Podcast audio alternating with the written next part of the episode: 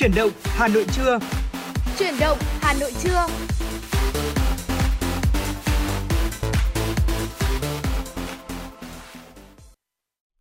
Xin chào quý vị và các bạn. Bây giờ là 10 giờ, chúng ta lại cùng gặp nhau trong chương trình Chuyển động Hà Nội trưa của Đài Phát thanh Truyền hình Hà Nội. Và đồng hành cùng với quý vị trong 120 phút trực tiếp trưa nay sẽ là Lê Thông và Bảo Trâm.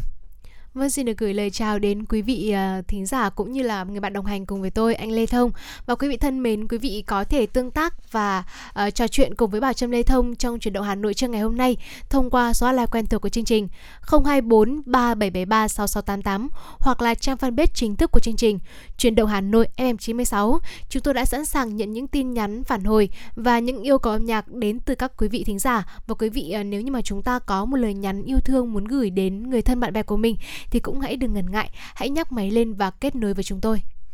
Dạ vâng và trong suốt chương trình ngày hôm nay chúng tôi sẽ liên tục cập nhật những thông tin cũng như là những chuyên mục đặc sắc hấp dẫn để gửi đến quý vị và các bạn. Còn bây giờ chúng ta sẽ cùng quay trở lại với chuyển động Hà Nội với dòng chảy tin tức đầu tiên trong chương trình hôm nay do biên tập viên Kim Dung của chương trình cập nhật. Thưa quý vị, chiều qua tại Phủ Chủ tịch, Ủy viên Bộ Chính trị Chủ tịch nước Nguyễn Xuân Phúc, trưởng ban chỉ đạo cải cách tư pháp Trung ương dự và chứng kiến lễ ký các quy chế phối hợp giữa Văn phòng Chủ tịch nước và Tòa án Nhân dân tối cao, Văn phòng Chủ tịch nước và Viện Kiểm soát Nhân dân tối cao. Hai quy chế phối hợp công tác giữa Văn phòng Chủ tịch nước với Tòa án Nhân dân tối cao và Viện Kiểm sát Nhân dân tối cao cùng được ban hành vào ngày 11 tháng 1 năm 2012 qua 10 năm triển khai thực hiện, các quy chế trên đã tạo cơ sở quan trọng để ba cơ quan phối hợp góp phần nâng cao hiệu quả tham mưu, phục vụ hoạt động của Chủ tịch nước thực hiện các chức năng nhiệm vụ, quyền hạn theo quy định của hiến pháp, pháp luật và nhiệm vụ được Bộ Chính trị phân công phụ trách công tác tư pháp, góp phần quan trọng vào những thành tiệu chung của Đảng, Nhà nước. Tuy nhiên, do đã ban hành một thời gian dài nên một số nội dung không còn phù hợp với tình hình thực tiễn. Các bản quy chế phối hợp ký kết lần này đã được sửa đổi, bổ sung một số điều nhằm khắc phục những hạn chế vướng mắc phù hợp hơn với tình hình mới. Phát biểu tại buổi lễ, Chủ tịch nước Nguyễn Xuân Phúc đánh giá, các nhiệm kỳ vừa qua, công tác phối hợp giữa Văn phòng Chủ tịch nước với Tòa án Nhân dân tối cao, Viện Kiểm soát Nhân dân tối cao và các cơ quan khối nội chính, tư pháp luôn chặt chẽ, đạt được nhiều kết quả đáng ghi nhận. Từ đó góp phần đảm bảo thực hiện tốt chức năng, nhiệm vụ của mỗi cơ quan, cũng như nâng cao hiệu quả tham mưu, phục vụ hoạt động của Chủ tịch nước trong việc thực hiện chức năng nhiệm vụ theo quy định của hiến pháp pháp luật và nhiệm vụ được Bộ Chính trị phân công. Chủ tịch nước yêu cầu các văn bản quy chế được ký kết lần này phải được triển khai sâu rộng và thực hiện một cách nghiêm túc, từ lãnh đạo đến các bộ phận nghiệp vụ, đặc biệt là các cán bộ chuyên viên trực tiếp thực hiện công việc, đi đôi với làm tốt công tác kiểm tra giám sát thực hiện quy chế. Quá trình thực hiện phải đảm bảo đúng nguyên tắc, tuân thủ chức năng, nhiệm vụ của mỗi cơ quan theo quy định của pháp luật, đảm bảo tính chủ động thường xuyên, chặt chẽ, kịp thời, tạo điều kiện hỗ trợ lẫn nhau. Định kỳ hàng năm, ba cơ quan cần tổ chức đánh giá rút kinh nghiệm và báo cáo Chủ tịch nước Chủ tịch nước Nguyễn Xuân Phúc cũng đề nghị các cơ quan tăng cường phối hợp chặt chẽ hơn nữa trong việc triển khai thực hiện các đề án của Ban chỉ đạo cải cách tư pháp Trung ương và đề án chiến lược xây dựng và hoàn thiện nhà nước pháp quyền xã hội chủ nghĩa Việt Nam đến năm 2030, định hướng đến năm 2045. Thưa quý vị, ngày hôm qua, ngày 14 tháng 4, Chủ tịch Ủy ban dân thành phố Hà Nội Trung Ngọc Anh vừa ký ban hành quyết định số 1274 thành lập Ban quản lý dự án đầu tư xây dựng công trình dân dụng thành phố Hà Nội tức là ban quản lý dự án trên cơ sở hợp nhất ban quản lý dự án đầu tư xây dựng công trình dân dụng và công nghiệp thành phố Hà Nội và ban quản lý dự án đầu tư xây dựng công trình văn hóa xã hội của thành phố. Quyết định có hiệu lực kể từ ngày ký. Theo đó, về chức năng, ban quản lý dự án là chủ đầu tư một số dự án đầu tư xây dựng công trình dân dụng sử dụng vốn đầu tư công, vốn nhà nước ngoài đầu tư công, giúp Ủy ban dân thành phố thực hiện một số nhiệm vụ về quản lý đầu tư phát triển đô thị trong khu vực đô thị bao gồm quản lý giám sát quá trình đầu tư phát triển đô thị theo quy hoạch và kế hoạch, bảo đảm sự kết nối đồng bộ và quản lý hệ thống hạ tầng kỹ thuật khung, kết nối hạ tầng kỹ thuật giữa các dự án trong giai đoạn đầu tư xây dựng, tiếp nhận và quản lý sử dụng vốn để đầu tư xây dựng theo đúng quy định. Về nhiệm vụ và quyền hạn ban quản lý dự án thực hiện nhiệm vụ quyền hạn của chủ đầu tư gồm lập kế hoạch dự án, tổ chức thực hiện công tác chuẩn bị đầu tư xây dựng, thực hiện các thủ tục liên quan đến quy hoạch xây dựng, sử dụng đất đai, tài nguyên, hạ tầng kỹ thuật, bảo vệ cảnh quan môi trường, phòng chống cháy nổ liên quan đến xây dựng công trình, triển khai các nhiệm vụ thực hiện dự án như thuê tư vấn thực hiện khảo sát, thiết kế xây dựng, thực hiện công tác bồi thường, giải phóng mặt bằng và tái định cư nếu có, thu hồi giao nhận đất để thực hiện dự án. Về cơ cấu tổ chức ban quản lý có một giám đốc và không quá 3 phó giám đốc, biên chế giao cho ban quản lý dự án năm 2022 là 324 biên chế, bao gồm 300 viên chức và 24 chỉ tiêu lao động hợp đồng. chiều qua, Ủy ban Mặt trận Tổ quốc Việt Nam thành phố Hà Nội tổ chức hội thảo. Thưa quý vị, chiều qua Ủy ban Mặt trận Tổ quốc Việt Nam thành phố Hà Nội tổ chức hội nghị giao ban sơ kết công tác mặt trận quý 1, triển khai nhiệm vụ quý 2 năm 2022, thông báo tiến độ ủng hộ quỹ vì biển đảo Việt Nam năm 2022. Ủy viên Ban Thường vụ Thành ủy, Chủ tịch Ủy ban Mặt trận Tổ quốc Việt Nam thành phố Hà Nội Nguyễn Lan Hương chủ trì hội nghị. Cùng dự có Phó Chủ tịch Hội đồng nhân dân thành phố Phạm Quý Tiên. Phát biểu tại hội nghị, Chủ tịch Ủy ban Mặt trận Tổ quốc Việt Nam thành phố Nguyễn Lan Hương nhấn mạnh, thời gian tới, mặt trận tiếp tục tuyên truyền thực hiện nghị quyết đại hội Đảng các cấp, lồng ghép việc đánh giá kết quả thực hiện nghị quyết đại hội mặt trận Tổ quốc Việt Nam các cấp giữa nhiệm kỳ 2019-2024 với các hội nghị sơ kết công tác mặt trận, đề ra các giải pháp triển khai nhiệm vụ công tác mặt trận trong thời gian nửa cuối nhiệm kỳ.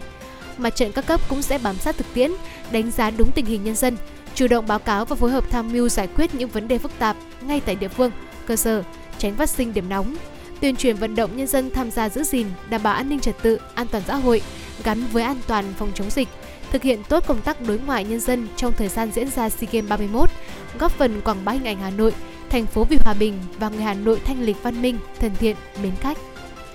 Thưa quý vị, ngày 14 tháng 4 tại Hà Nội, Bộ Tư lệnh Bảo vệ Lăng Chủ tịch Hồ Chí Minh tổ chức gặp mặt báo chí định hướng các nội dung tuyên truyền trọng tâm năm 2022. Đại tá Đinh Quốc Hùng, Bí thư Đảng ủy, Đoàn 969, Chính ủy Bộ Tư lệnh Bảo vệ Lăng Chủ tịch Hồ Chí Minh chủ trì buổi gặp mặt. Tham dự buổi gặp mặt có các đồng chí Ngô Minh Tuấn, Tổng biên tập tạp chí Xây dựng Đảng, Đại tá Đỗ Phú Thọ, Bí thư Đảng ủy, Phó Tổng biên tập báo Quân đội Nhân dân, đại diện lãnh đạo Ban quản lý Lăng Chủ tịch Hồ Chí Minh, Bộ Tư lệnh Bảo vệ Lăng Chủ tịch Hồ Chí Minh và các cơ quan thông tấn báo chí Trung ương và Hà Nội – Tại buổi gặp mặt, Đại tá Đinh Quốc Hùng đã nêu một số nội dung để các cơ quan báo chí tập trung thảo luận và chia sẻ phương pháp tuyên truyền trọng tâm để nâng cao hiệu quả của truyền thông. Trong đó có những nội dung cơ bản của đề án đổi mới nâng cao hiệu quả hoạt động của công tác tuyên truyền về ý nghĩa chính trị, văn hóa của công trình Lăng Chủ tịch Hồ Chí Minh giai đoạn 2021-2025 và những năm tiếp theo. Hoạt động kỷ niệm 30 năm hợp tác trực tiếp về y tế, thực hiện nhiệm vụ giữ gìn lâu dài, bảo vệ tuyệt đối an toàn thi hài Chủ tịch Hồ Chí Minh giai đoạn 1992-2022, các hoạt động kỷ niệm 65 năm ngày Bắc Hồ đến Đá Trông giai đoạn 1957-2022. Kết luận buổi gặp mặt báo chí, Đại tá Đinh Quốc Hùng đã cảm ơn các cơ quan báo chí trong thời gian qua đã có những tác phẩm phản ánh tuyên truyền sâu rộng các mặt công tác của Bộ Tư lệnh Bảo vệ Lăng Chủ tịch Hồ Chí Minh, đồng thời mong muốn thời gian tới sẽ tiếp tục đồng hành để nâng cao hơn nữa hiệu quả của công tác tuyên truyền. Thưa quý vị, ngày hôm qua, họa sĩ Lê Thiết Cương đã ra mắt cuốn sách Truyền Kiều Nguyễn Du, Lê Thiết Cương 24 tranh do nhà xuất bản Dân Chiến hành gồm hai phần. Phần đầu giới thiệu 24 bức tranh được họa sĩ Lê Thích Cương vẽ trên cảm hứng từ những câu kiều, kèm theo dẫn giải của họa sĩ để người đọc, người xem khám phá thêm vẻ đẹp của truyện kiều. Họa sĩ chọn phổ họa vào truyện kiều bằng phong cách tối giản sở trường với chất liệu bột màu trên vải bàn bồi giấy đỏ. Ngoài ra, Mỗi bức tranh có một câu thơ ngắn của nhà thơ Nguyễn Thụy Kha sáng tác với những suy tưởng từ những câu thơ kiều, tạo nên một bản tam tấu thơ họa thơ độc đáo. Phần thứ hai của cuốn sách trình bày toàn bộ nội dung của truyện Kiều của đại thi hào Nguyễn Du theo bản Nguyễn Du truyện Thúy Kiều in năm 1925. Bên cạnh đó trong cuốn sách, họa sĩ Lê Thích Cương còn đem đến cho độc giả phụ lục 177 chữ lòng được ông thống kê trong 3.254 câu thơ.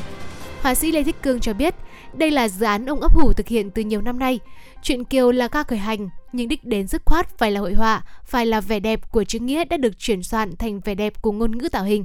Vẽ kiều là dịch kiều từ thơ sang hội họa, là phổ họa vào kiều như nhạc sĩ phổ nhạc vào một bài thơ. Cùng với ra mắt sách, họa sĩ Lê Thích Cương cũng trưng bày 24 bức vẽ kiều tại Gallery Thăng Long từ ngày hôm qua đến ngày 24 tháng 4. Vâng thưa quý vị, đó là một số những thông tin mà chúng tôi cập nhật trong đầu giờ chuyển động Hà Nội ngày hôm nay. Còn bây giờ xin được mời quý vị và các bạn chúng ta sẽ cùng thư giãn với âm nhạc. Tiếng hát ngọt ngào trong trẻo của ca sĩ Sunny Hạ Linh sẽ tiếp tục chương trình ngày hôm nay với ca khúc Em đã biết. Mời quý vị cùng nghe.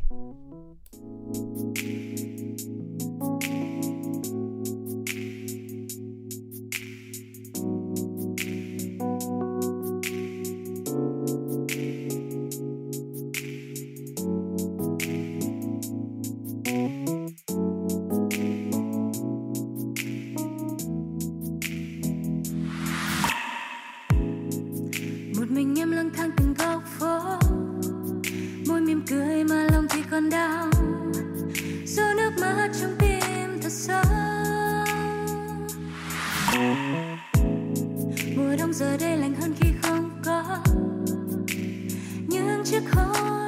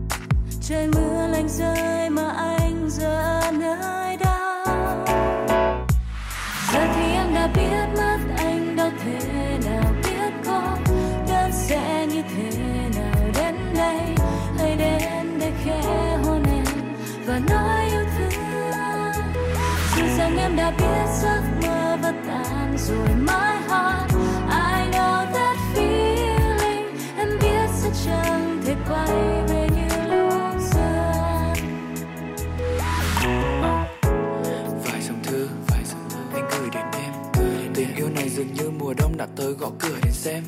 Anh không biết vì đôi lần ta để môi thật xa với nhau hay vì do cả hai vô tình vội muốn bước nên đã không lời đau áo anh đứt khuy em có thể khóc.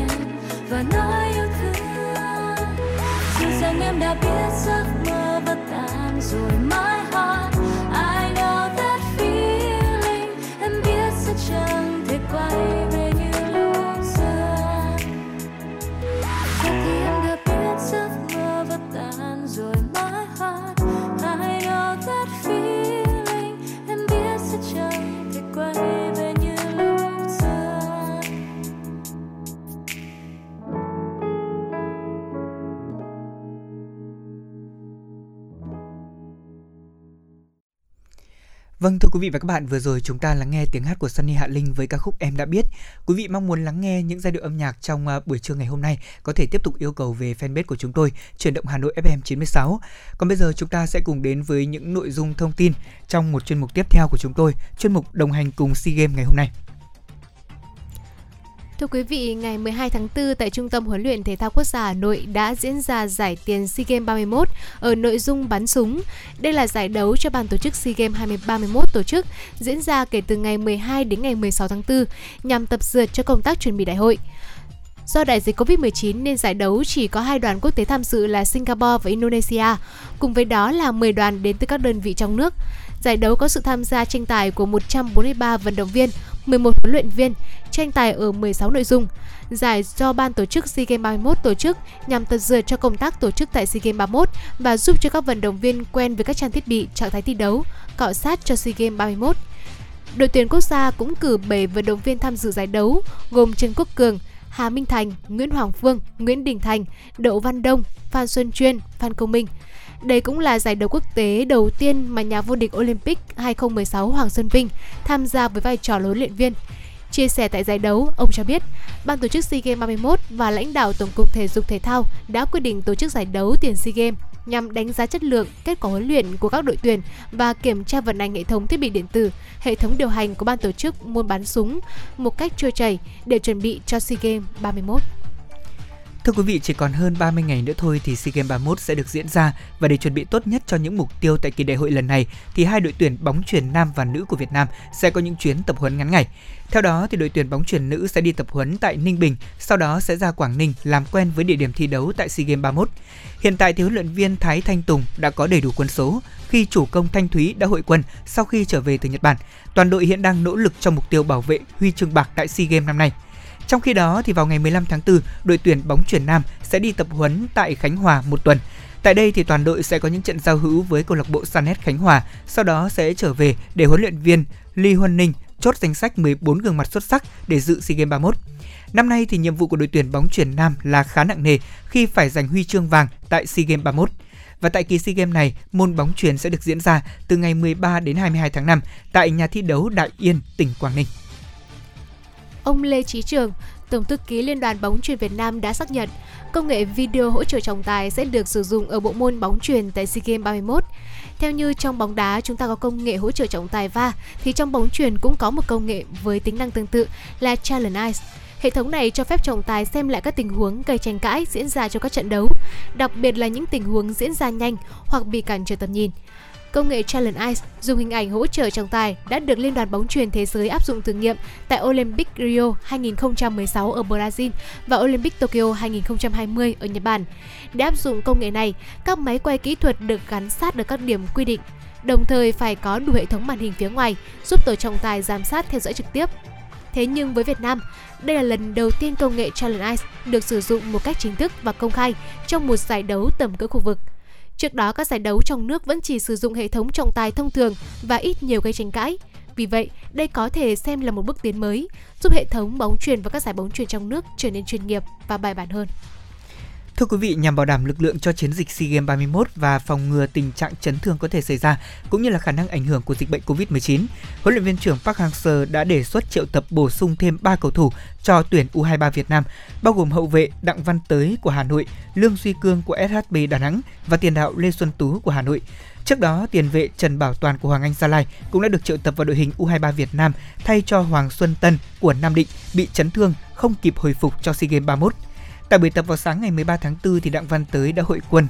cùng tập luyện. Trong khi đó thì Duy Cương và Xuân Tú tối ngày hôm qua cũng đã có mặt tại nơi đóng quân. Văn Tới, Duy Cương, Xuân Tú cũng sẽ là ba gương mặt quen thuộc trong các đợt tập trung tập huấn trong thời gian qua của U23 Việt Nam. Vào ngày hôm qua 14 tháng 4 thì đội tuyển U23 Việt Nam cũng đã có đầy đủ quân số với sự góp mặt của ba cầu thủ trên 23 tuổi, đó là Đỗ Hùng Dũng, Nguyễn Hoàng Đức và Nguyễn Tiến Linh.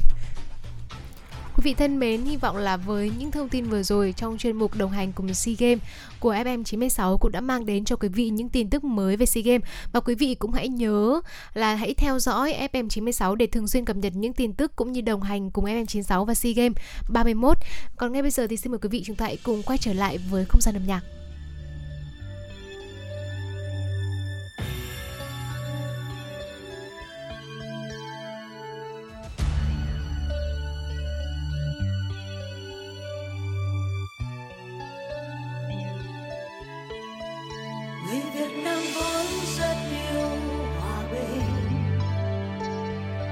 Ghét chiến tranh hận thù. Nhưng non sông kêu tên chúng ta. Sẵn sàng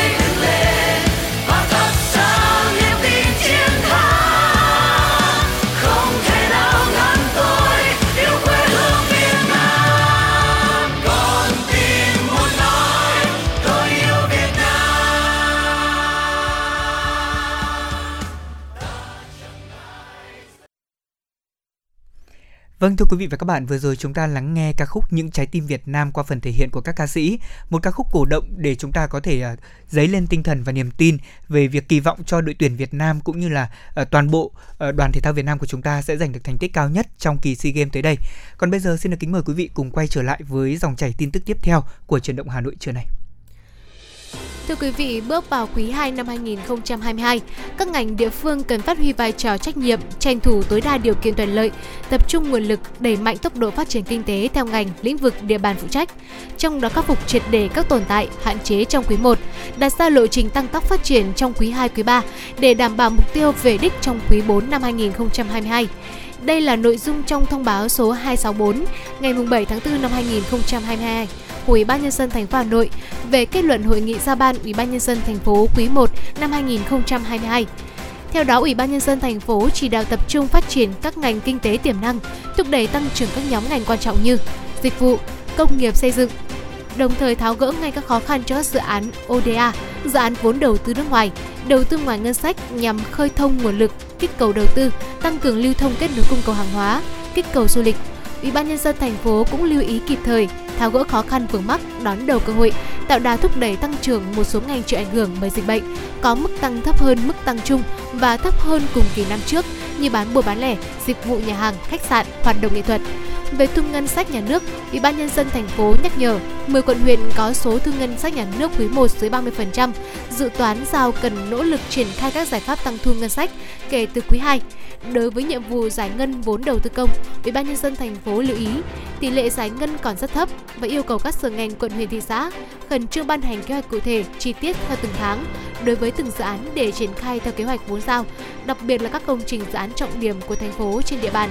Phần đầu đến hết tháng 4 năm 2022, tỷ lệ giải ngân toàn thành phố đạt 16% và cả năm đạt mục tiêu giải ngân 100% kế hoạch vốn.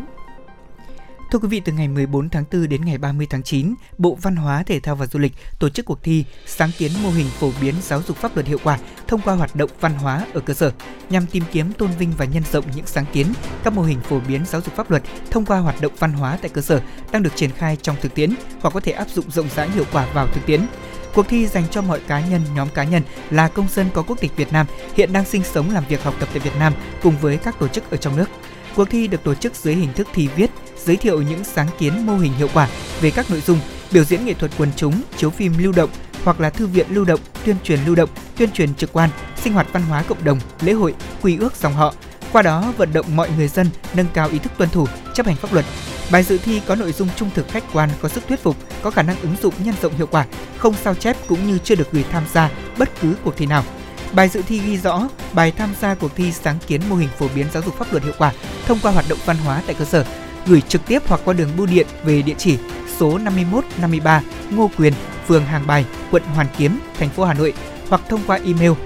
vpca@bvhttdl.gov.vn.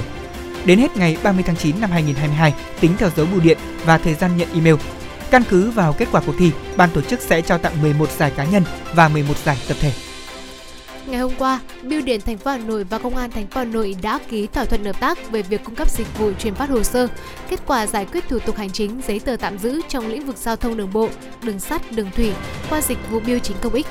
Việc tiếp nhận hồ sơ và truyền trả kết quả giải quyết thủ tục hành chính, giấy tờ tạm giữ trong lĩnh vực giao thông đường bộ, đường sắt, đường thủy được hai bên thực hiện tại các điểm phục vụ của Bưu điện thành phố Hà Nội và các cơ quan đơn vị trực thuộc Công an thành phố Hà Nội thông qua bộ phận tiếp nhận và trả kết quả thủ tục hành chính theo yêu cầu của người dân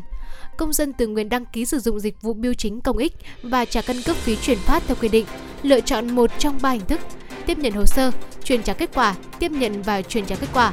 Thời gian nhận kết quả giải quyết thủ tục hành chính, giấy tờ tạm giữ trong lĩnh vực giao thông đường bộ, đường thủy bằng thời gian ghi trên giấy hẹn trả kết quả giải quyết của Công an thành phố Hà Nội cộng với thời gian chuyển phát của bưu điện thành phố Hà Nội. Thưa quý vị, hội nghị toàn quốc khoa học trái đất mỏ môi trường lần thứ tư EME năm 2021 với chủ đề chuyển đổi số và công nghệ số trong khoa học trái đất, mỏ và môi trường được Hội đồng giáo sư liên ngành khoa học trái đất mỏ phối hợp với Trường Đại học Tài nguyên và Môi trường Thành phố Hồ Chí Minh, Tổng cục Khí tượng Thủy văn, Trường Đại học Mỏ Địa chất và các trường đại học viện nghiên cứu tổ chức ngày 15 tháng 4 năm 2022. Đây là hội nghị được Hội đồng Giáo sư Liên ngành Khoa học Trái đất mỏ tổ chức hàng năm nhằm công bố kết quả nghiên cứu, tập hợp trí tuệ, trao đổi, thảo luận và đề xuất các giải pháp phù hợp giải quyết những vấn đề cấp bách trong một số lĩnh vực trọng yếu về nghiên cứu khoa học cơ bản và ứng dụng. Khoa học và công nghệ trái đất mỏ môi trường EME là nền tảng giải pháp để đạt hầu hết các mục tiêu phát triển bền vững, xây dựng và phát triển kinh tế xã hội xanh, kinh tế tuần hoàn, carbon thấp, chống chịu cao, chủ động ứng phó với biến đổi khí hậu toàn cầu. Thành tựu vượt bậc của cuộc cách mạng công nghiệp 4.0 đã tạo ra môi trường số hóa trong tất cả các lĩnh vực của đời sống. Xu hướng chuyển đổi số và công nghệ số cũng đã thay đổi tư duy truyền thống sang tư duy số. Môi trường số tạo ra nhiều cơ hội mới, làm thay đổi phương thức khai thác, sử dụng và quản lý tài nguyên theo phương thức truyền thống của xã hội loài người. Với xu hướng này, bên cạnh việc phát huy vai trò to lớn nguồn lực khoa học và công nghệ của EME cũng đã đặt ra những thách thức cơ bản đòi hỏi cần đổi mới căn bản toàn diện về công tác đào tạo, nghiên cứu khoa học, công nghệ nhằm nâng cao chất lượng nguồn nhân lực trong lĩnh vực này. Hội nghị toàn quốc khoa học trái đất mỏ môi trường lần thứ tư EME năm 2021 thu hút được 50 báo cáo của các nhà khoa học, nhà quản lý trong toàn quốc, trong đó có 41 báo cáo đã được phản biện, biên tập và in trong kỳ yếu của hội nghị. Đây cũng là những nghiên cứu cơ bản và nghiên cứu ứng dụng trong thực tế của các ngành khoa học trái đất, mỏ và môi trường. Tại hội nghị này, Hội đồng Giáo sư Nhà nước đã công bố trao giấy chứng nhận đạt tiêu chuẩn chức danh Phó Giáo sư cho 8 ứng viên của Hội đồng Giáo sư Liên ngành Khoa học Trái đất mỏ năm 2021. Tối qua, Bộ Công an cho biết, căn cứ kết quả mở rộng điều tra vụ án đưa hối lộ, nhận hối lộ xảy ra tại Cục lãnh sự Bộ Ngoại giao Hà Nội và các tỉnh thành phố. Ngày hôm qua, cơ quan an ninh điều tra thuộc Bộ Công an đã ra quyết định khởi tố bị can, lệnh bắt bị can để tạm giam, lệnh khám xét chỗ ở nơi làm việc về tội nhận hối lộ, quy định tại điều 354 Bộ luật hình sự đối với Tô Anh Dũng, sinh năm 1964 tại Nam Định, nghề nghiệp là Thứ trưởng Bộ Ngoại giao, Phạm Trung Kiên, sinh năm 1981 tại Thái Bình, nghề nghiệp là chuyên viên vụ trang thiết bị và công trình y tế thuộc Bộ Y tế. Vũ Anh Tuấn, sinh năm 1979 tại Nam Định, nghề nghiệp nguyên cán bộ Cục Quản lý xuất nhập cảnh Bộ Công an. Sau khi Viện Kiểm sát Nhân dân tối cao phê chuẩn, cơ quan an ninh điều tra thuộc Bộ Công an đã thực hiện tống đạt quyết định khởi tố bị can, thi hành lệnh bắt bị can để tạm giam khám xét chỗ ở và nơi làm việc đối với ba bị can Tô Anh Dũng, Phạm Trung Kiên và Vũ Anh Tuấn. Hiện cơ quan an ninh điều tra Bộ Công an đang điều tra mở rộng vụ án để xử lý nghiêm minh theo quy định của pháp luật. Dạ vâng thưa quý vị, đó là một số những thông tin mà chúng tôi cập nhật tiếp theo trong chuyển động Hà Nội. Còn bây giờ thì à, chúng tôi cũng nhận được yêu cầu âm nhạc của thính giả trên trang fanpage của chương trình. Thính giả mong muốn lắng nghe ca khúc Sống xa anh chẳng dễ dàng qua tiếng hát của Bảo Anh và Mr. Siro. À, xin được mời quý vị chúng ta sẽ cùng thưởng thức ca khúc này trước khi chúng ta cùng quay trở lại với chuyên mục ký ức thanh xuân ngày hôm nay.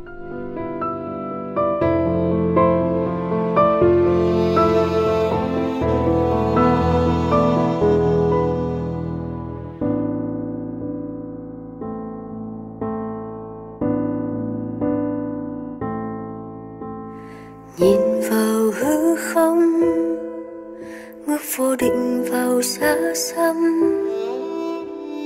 Thở dài tiếc nuối, biết bao ân hận với một người. Nặng lời nhau đau vỡ trái tim, người tổn thương đi rồi. Nhận ra phải sống xa anh chẳng dễ dàng chẳng dễ dàng ông đã biết cần hoa lấy mật biết đợi nắng sưởi ấm mỗi ngày em sẽ không trẻ con như trước. Sẽ không để lạc nhau xuống một bước. Nếu quá khứ có trở lại sẽ chẳng còn sự khờ dại và sẽ anh em đừng vững trái sao thôi bước sóng trở lại mặt hồ yên ngàn có những nỗi nhớ lần nào chẳng biết vui bao giờ để nở nụ cười buồn trái tim em bây giờ chẳng khác. Có cả thế giới trong lòng lại chơi vơi.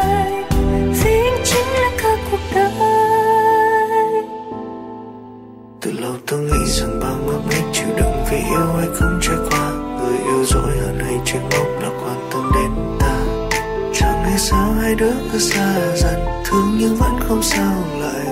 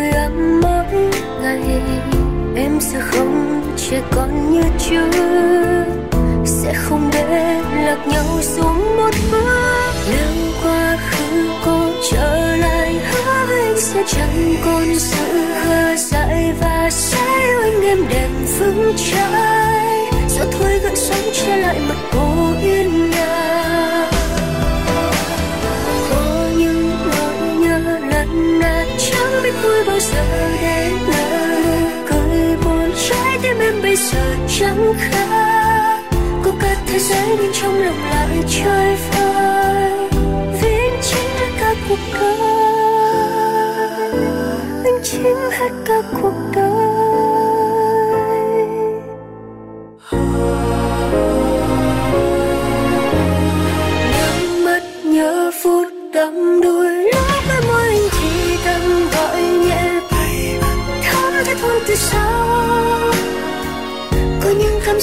mình chẳng thể phai màu nhưng không ta đã kết thúc, chẳng thể nói ra lời thật lòng muôn mang để nói câu em xin lỗi. Buông xuôi quá khứ chấp nhận vùi bao nhớ thương, dù mất đắng cũng chỉ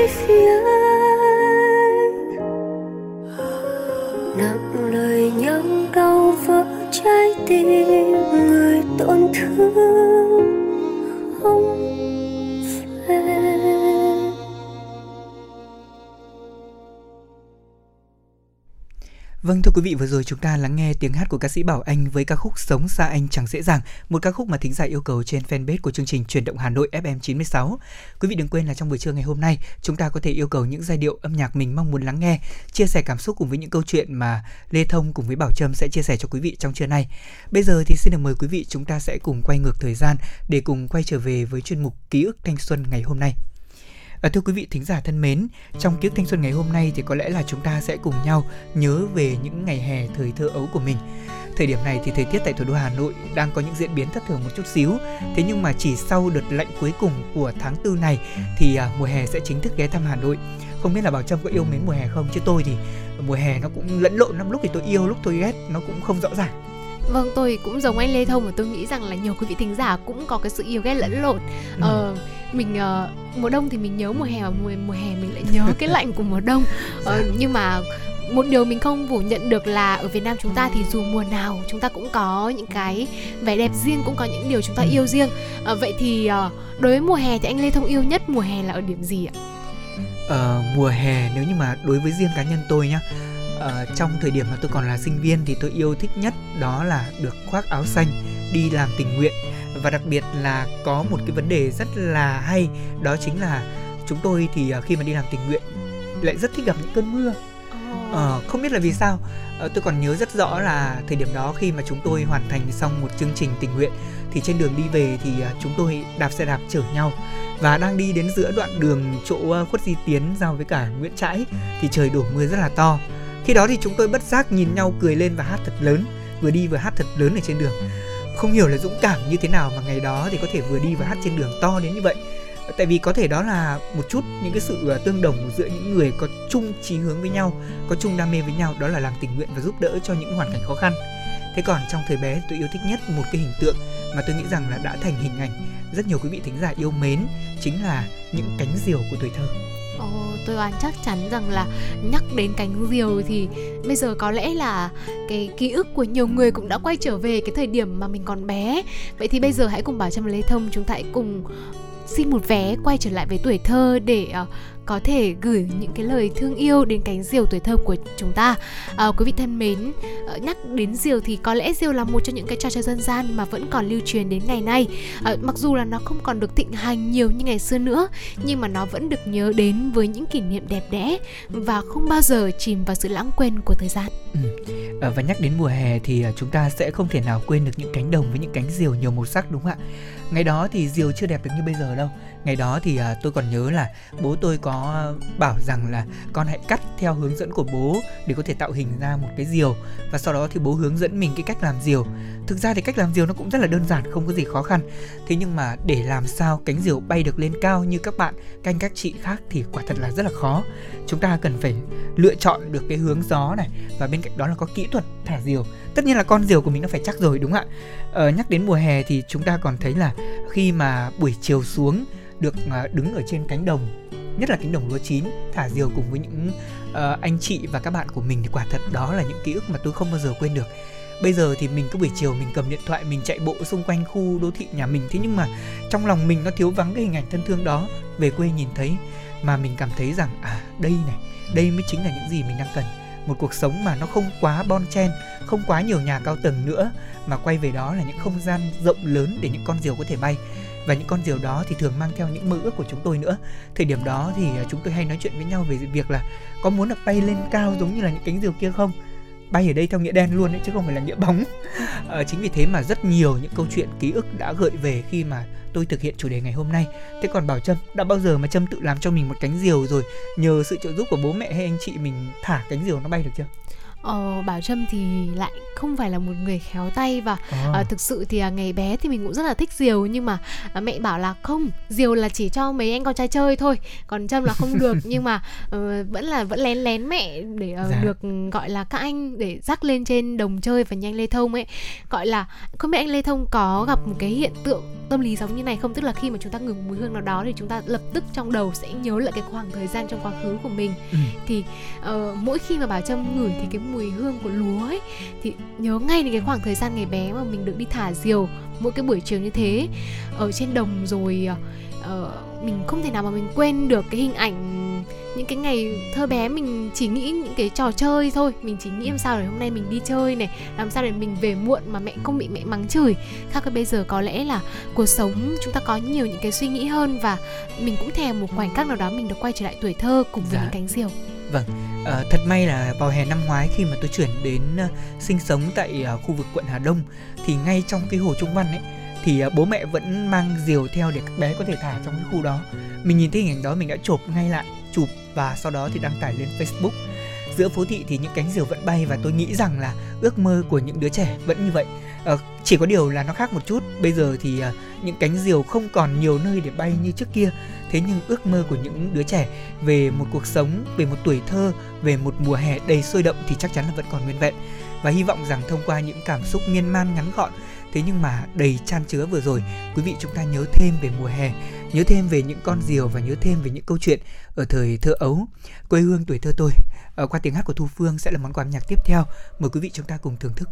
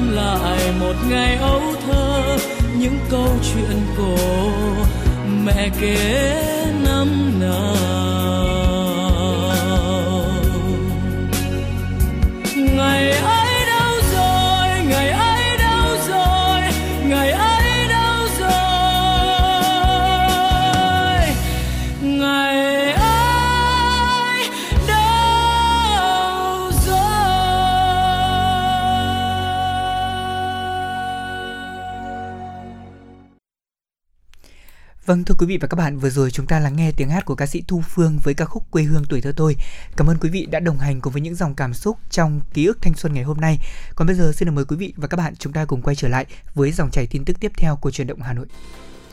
Thưa quý vị, ngày hôm qua, Thứ trưởng Bộ Ngoại giao Việt Nam Phạm Quang Hiệu và Thứ trưởng Bộ Hợp tác và Quan hệ Quốc tế Nam Phi Candice Marcelo Dlamini đã đồng chủ trì kỳ họp lần thứ 5 Diễn đàn Đối tác Liên Chính phủ Việt Nam Nam Phi về hợp tác kinh tế thương mại, khoa học công nghệ và văn hóa theo hình thức trực tuyến. Phát biểu tại kỳ họp, Thứ trưởng Phạm Quang Hiểu khẳng định Việt Nam luôn coi trọng mối quan hệ hữu nghị truyền thống với Nam Phi, xác định Nam Phi là đối tác hợp tác và phát triển quan trọng của Việt Nam tại châu Phi và quyết tâm đẩy mạnh hợp tác toàn diện với Nam Phi. Trên tinh thần hữu nghị và hiểu biết lẫn nhau, hai bên đã trao đổi sâu rộng về kết quả hợp tác giữa Việt Nam và Nam Phi kể từ sau kỳ họp lần thứ tư trong lĩnh vực chính trị ngoại giao, thương mại, đầu tư, nông nghiệp, quốc phòng an ninh, giáo dục đào tạo, khoa học công nghệ, tư pháp, du lịch môi trường, cũng như hợp tác giữa các địa phương. Trên cơ sở đó, hai bên cùng thảo luận các biện pháp cụ thể nhằm nâng cao hiệu quả và làm sâu sắc hơn quan hệ hợp tác tốt đẹp giữa hai nước. Hai bên nhất trí duy trì tiếp xúc trao đổi đoàn cấp cao, tăng cường ủng hộ lẫn nhau tại các diễn đàn quốc tế và khu vực, cũng như phát huy hiệu quả các cơ chế hợp tác song phương. Hai bên cũng nhất trí đẩy mạnh hơn nữa hợp tác kinh tế cho tương xứng với quan hệ chính trị tốt đẹp và quy mô hai nền kinh tế. Theo đó hai bên khẳng định phối hợp chặt chẽ để mở rộng quy mô và cơ cấu trao đổi thương mại, thúc đẩy hợp tác công nghiệp, nông nghiệp, đầu tư và du lịch. Kết thúc kỳ họp, Thứ trưởng Bộ Ngoại giao hai nước đã nhất trí tổ chức kỳ họp tiếp theo tại Nam Phi, dự kiến vào năm 2024 và ký biên bản kỳ họp lần thứ 5 của Diễn đàn Đối tác Liên Chính phủ Việt Nam Nam Phi theo hình thức trực tuyến. Thưa quý vị, mới đây ông Trần Thế Cương, Giám đốc Sở Giáo dục Đào tạo Hà Nội cho biết, Sở đang đề xuất và chờ ý kiến của Bộ Giáo dục Đào tạo cùng Ủy ban dân thành phố Hà Nội về việc cho phép học sinh toàn thành phố lùi thời gian kết thúc năm học. Theo quy định về khung thời gian năm học 2021-2022 mà Ủy ban dân thành phố phê duyệt, các trường kết thúc năm học trước ngày 31 tháng 5 năm 2022, trong đó có 2 tuần dự phòng. Trong bối cảnh hiện nay, nếu các nhà trường thấy cần thiết thì có thể tận dụng khoảng thời gian 2 tuần cuối năm học để bù đắp và củng cố kiến thức, kỹ năng cho học sinh, bảo đảm từ lớp 1 đến lớp 11 kết thúc năm học chậm nhất vào 31 tháng 5.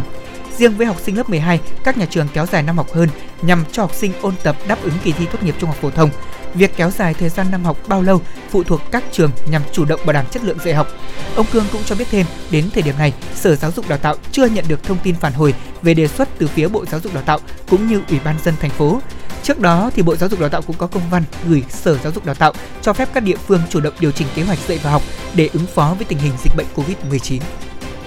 Chiều qua, Bộ Công an cho biết, ngày 12 tháng 4, Cơ quan An ninh điều tra phối hợp với Cục An ninh mạng và Phòng chống tội phạm sử dụng công nghệ cao thuộc Bộ Công an đã bắt khẩn cấp Đặng Như Quỳnh là đối tượng thực hiện tội phạm quy định tại Điều 331 Bộ Luật Hình sự, tội lợi dụng các quyền tự do dân chủ xâm phạm lợi ích của nhà nước, tổ chức cá nhân. Qua điều tra xác minh, các đơn vị nghiệp vụ của Bộ Công an đã phát hiện Đặng Như Quỳnh, sinh năm 1980, trú tại khu đô thị Green Bay, phường Mễ Trì, quận Nam Từ Liêm, Hà Nội, có hành vi sử dụng mạng xã hội đăng tải các bài viết, thông tin chưa được kiểm chứng về một số cá nhân doanh nghiệp trong lĩnh vực tài chính, chứng khoán, bất động sản, trực tiếp xâm phạm quyền lợi ích hợp pháp của cá nhân, tổ chức nêu trên, có dấu hiệu tác động ảnh hưởng tiêu cực đến thị trường tài chính, chứng khoán của nhà nước.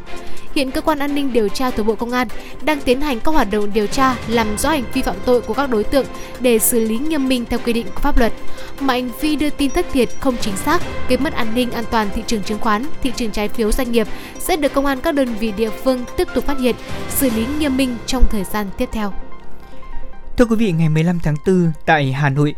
dự án và MV âm nhạc Lệ mẫu anh linh tại Trung tâm Văn hóa phố cổ Hà Nội, số 50 Đào Duy Từ, Hàng Buồm, quận Hoàn Kiếm, Hà Nội đã được ra mắt. Đây là một dự án và MV âm nhạc được lấy từ những chất liệu dân gian, văn hóa truyền thống, được thể hiện qua tình yêu và niềm tự hào của ca sĩ trẻ Bùi Tuấn Ngọc. Các bậc tiền bối có truyền lại trong dân gian tháng 8 tiệc cha, tháng 3 tiệc mẹ. Chính vì vậy, bài hát Lấy mẫu anh linh là bài hát đầu tiên được ra mắt trong album Ngọc của ca nhạc sĩ trẻ Bùi Tuấn Ngọc vào đúng tháng 3 âm lịch, tháng tiệc thánh mẫu, được tôn thờ tín ngưỡng thờ mẫu. Nói về nội dung của MV, ekip của dự án này quyết định sẽ sân khấu hóa, mô phỏng lại một nét đẹp văn hóa của Việt Nam, đó là hầu đồng.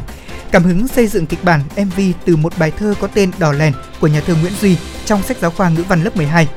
Bài thơ kể về tuổi thơ nghèo khó của một cậu bé theo chân bà ngoại lên đền cây thị với những kỷ niệm chân thực như chân đất xem lễ đền sòng, bắt chim sẻ ở vành tai tượng Phật hay là ngất ngây với mùi huệ trắng quyện khói hương trầm. Bên cạnh đó, bài thơ cũng mô tả rất rõ cảm nhận ngây ngô của một đứa trẻ khi đi giữa hai bờ hư thực.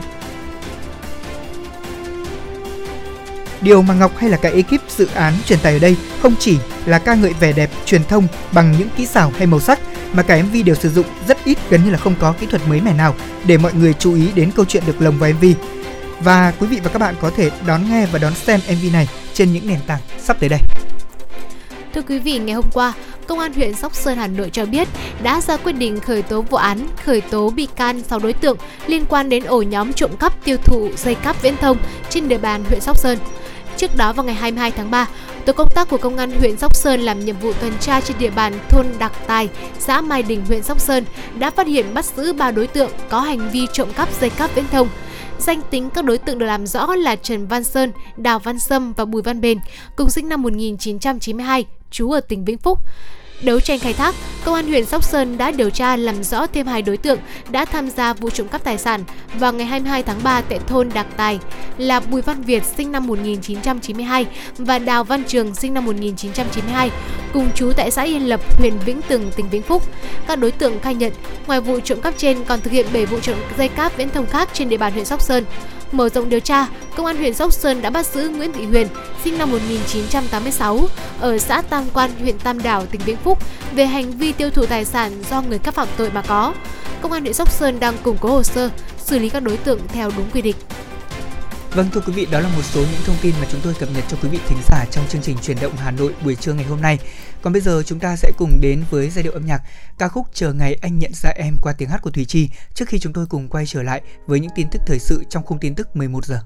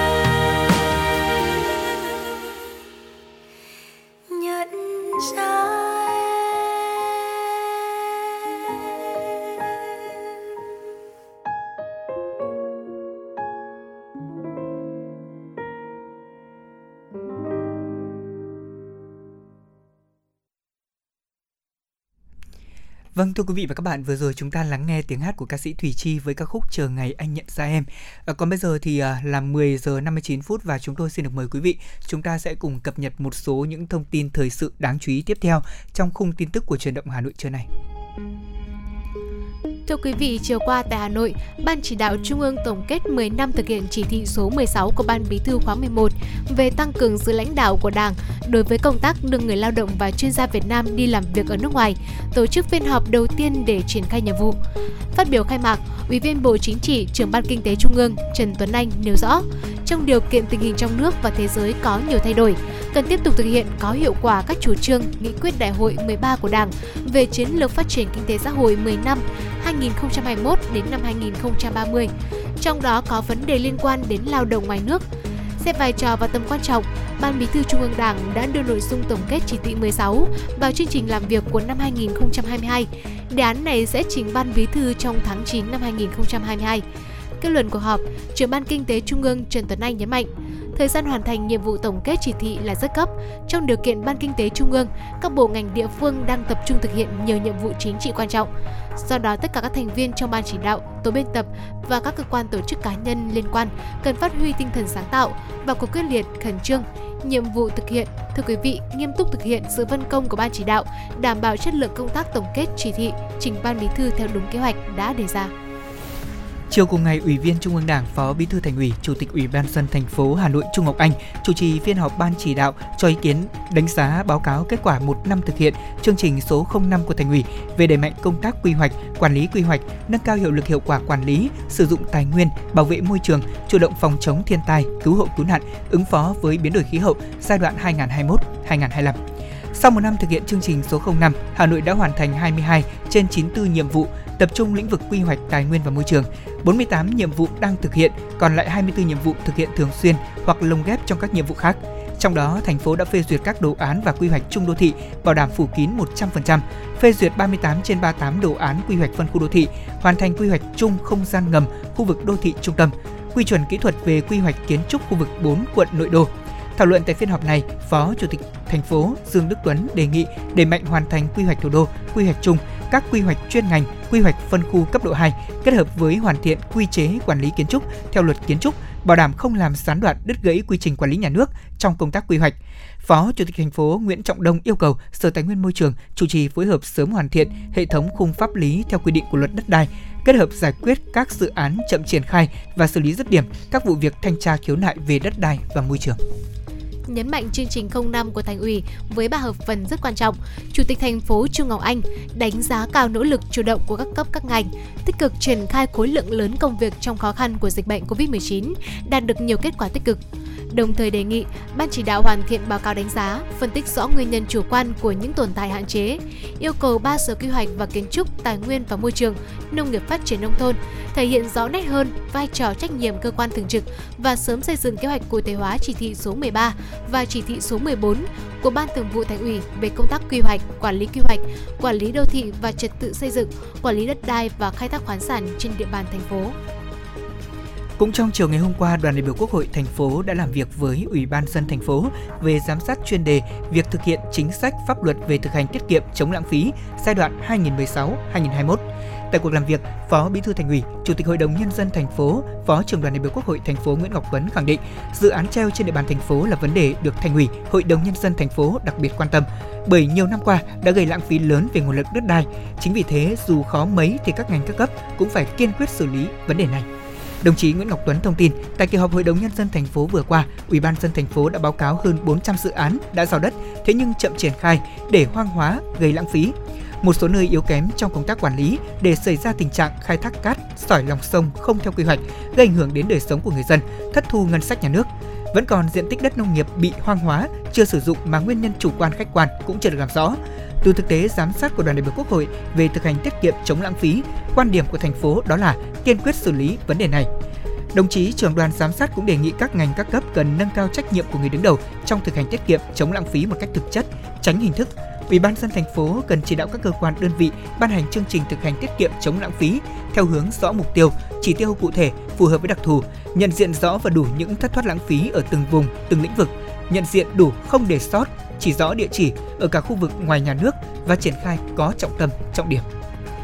tiếp tục tuyên truyền vận động nhân dân thực hiện nghiêm các quy định phòng chống dịch, thích ứng an toàn linh hoạt, tích cực tham gia phát triển kinh tế xã hội. Ủy viên Ban Thường vụ Thành ủy Nguyễn Lan Hương, Chủ tịch Ủy ban Mặt trận Tổ quốc thành phố đã nhấn mạnh yêu cầu này tại hội nghị giao ban công tác mặt trận quý 1 năm 2022.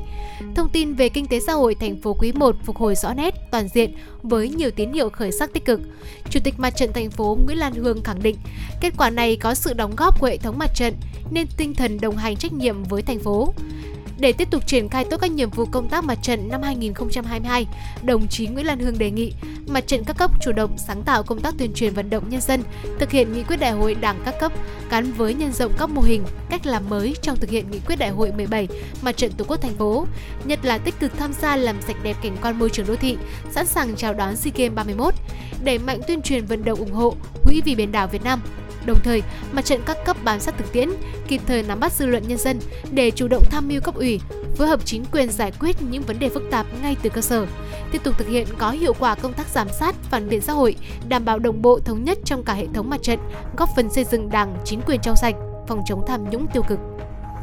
Dạ vâng thưa quý vị, đó là một số những thông tin thời sự đầu giờ chúng tôi cập nhật đến quý vị thính giả. Còn bây giờ thì chúng ta sẽ cùng à, tạm gác lại những tin tức để mời quý vị đến với giai điệu âm nhạc ca khúc Yêu xa qua tiếng hát của ca sĩ Gigi Hương Giang.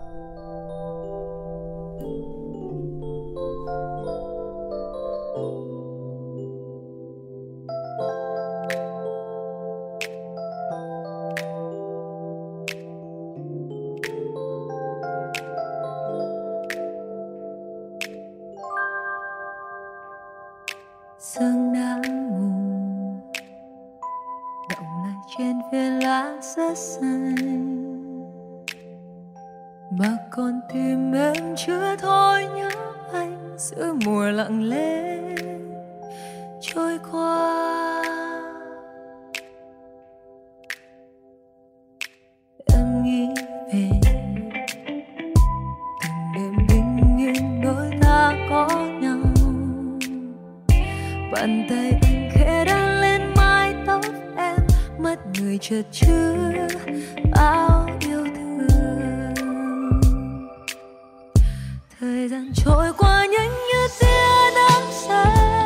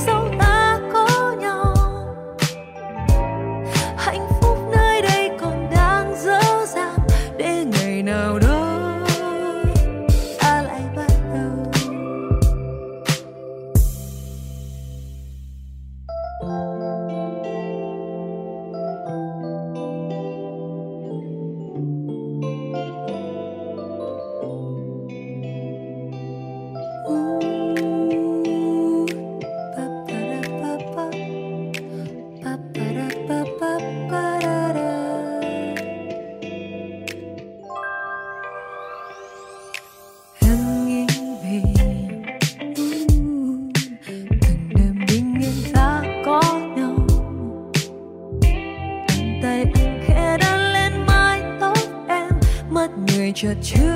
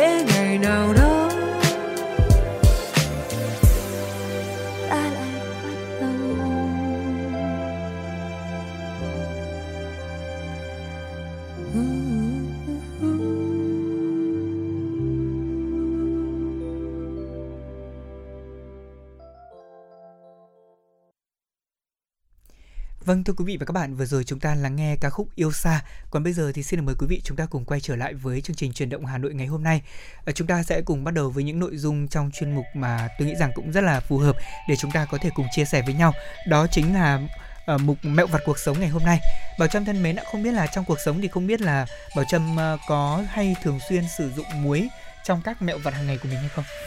Ờ, tôi cũng có sử dụng muối trong cái việc chế biến cũng như là uh, xử lý các món ăn. Uh, ví dụ như là thông thường thì uh, nếu như mà tôi có uh, thường thì bản thân tôi hay có thói quen đó là khi mà mình mua thịt về từ ngoài chợ thì sẽ gọi là sẽ sử dụng muối và chanh để mình làm sạch cũng như là loại bỏ những cái phần thừa và uh, tôi nghĩ rằng muối cũng là một gia vị khá là quan trọng và nếu như mà chúng ta biết nhiều cách thì có thể sử dụng muối giống như là một cái công cụ hữu ích trong những cái việc đơn giản trong cuộc sống. Vậy thì không biết rằng là à, ngày hôm nay thì uh,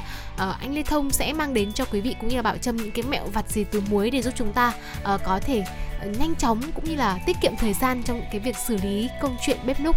Vâng, à, thưa quý vị, muối là một cái gia vị rất là quen thuộc đúng không ạ? Và hầu như là gia đình nào thì cũng có muối trong gian bếp của mình. Thế nhưng mà ngoài việc dùng để nêm nếm như Bảo Trâm vẫn làm, thì muối ăn còn có những công dụng mà chắc chắn là quý vị chưa hề biết hết đâu ạ. Công dụng đầu tiên đó là làm sạch vết dầu mỡ bám trên các miếng bọt biển để chúng ta rửa chén. Đó. Oh thì uh, miếng bọt biển đôi khi là chúng ta chùi rửa ở các cái nồi rồi chảo của mình có nhiều dầu mỡ và bị dầu mỡ bám rất là chặt khó mà rửa sạch. Thì quý vị đừng lo ạ chúng ta chỉ cần pha 100 g muối ăn vào một tô nước sau đó thì cho cái miếng bọt biển này vào bóp nhẹ thôi cho thấm nước muối. Sau đó cho vào lò vi sóng khoảng một phút lấy ra là bọt biển đã sạch hoàn toàn dầu mỡ rồi vâng ở nhà thì thông thường một cái miếng bọt biển hay là cái miếng để tôi dùng rửa bát mà nó có Đúng nhiều rồi. dầu mỡ tôi sẽ bỏ thêm nhiều nước rửa bát vào à, thế là mình cứ thích trà trà trà trà cho nó ra bớt đi thôi. Dạ. nhưng mà tôi tôi thấy rằng cách đấy nó vừa tốn thời gian của mình rồi lại cũng vừa hại da tây bởi vì là tiếp xúc với nhiều chất tẩy rửa quá mà. Vậy nên là tôi nghĩ rằng là cái cách mà mình cho muối vào này nó vừa tiết kiệm thời gian mà cũng giúp mình có thể loại bỏ được cái vết bẩn trong uh, chỉ vài phút thôi đúng không ạ? Trong một phút thôi ạ. Uh, và bên cạnh cái uh, một cái công dụng là làm sạch vết dầu mỡ. Thì uh, những cái hạt muối cũng được biết đến là nó có thể là làm sạch vết cháy dưới đế bàn là. Ờ, thông thường thì quý vị chúng ta mà sử dụng mặt bàn là lâu ngày thì sẽ thấy tình trạng là bị cháy này dở đáy này. Lúc này thì mình chỉ cần một ít muối thôi là cũng có thể tẩy sạch được rồi. À, quý vị lưu ý là chúng ta chỉnh nhiệt độ lên cao nhất này lót một cái tấm giấy nến. À, giấy nến thì cũng có thể là mua ở siêu thị hoặc là đến với những cái cửa hàng mà bán những cái đồ để làm bánh chẳng hạn. Và chúng ta trải cái tấm giấy nến này lên một cái thớt.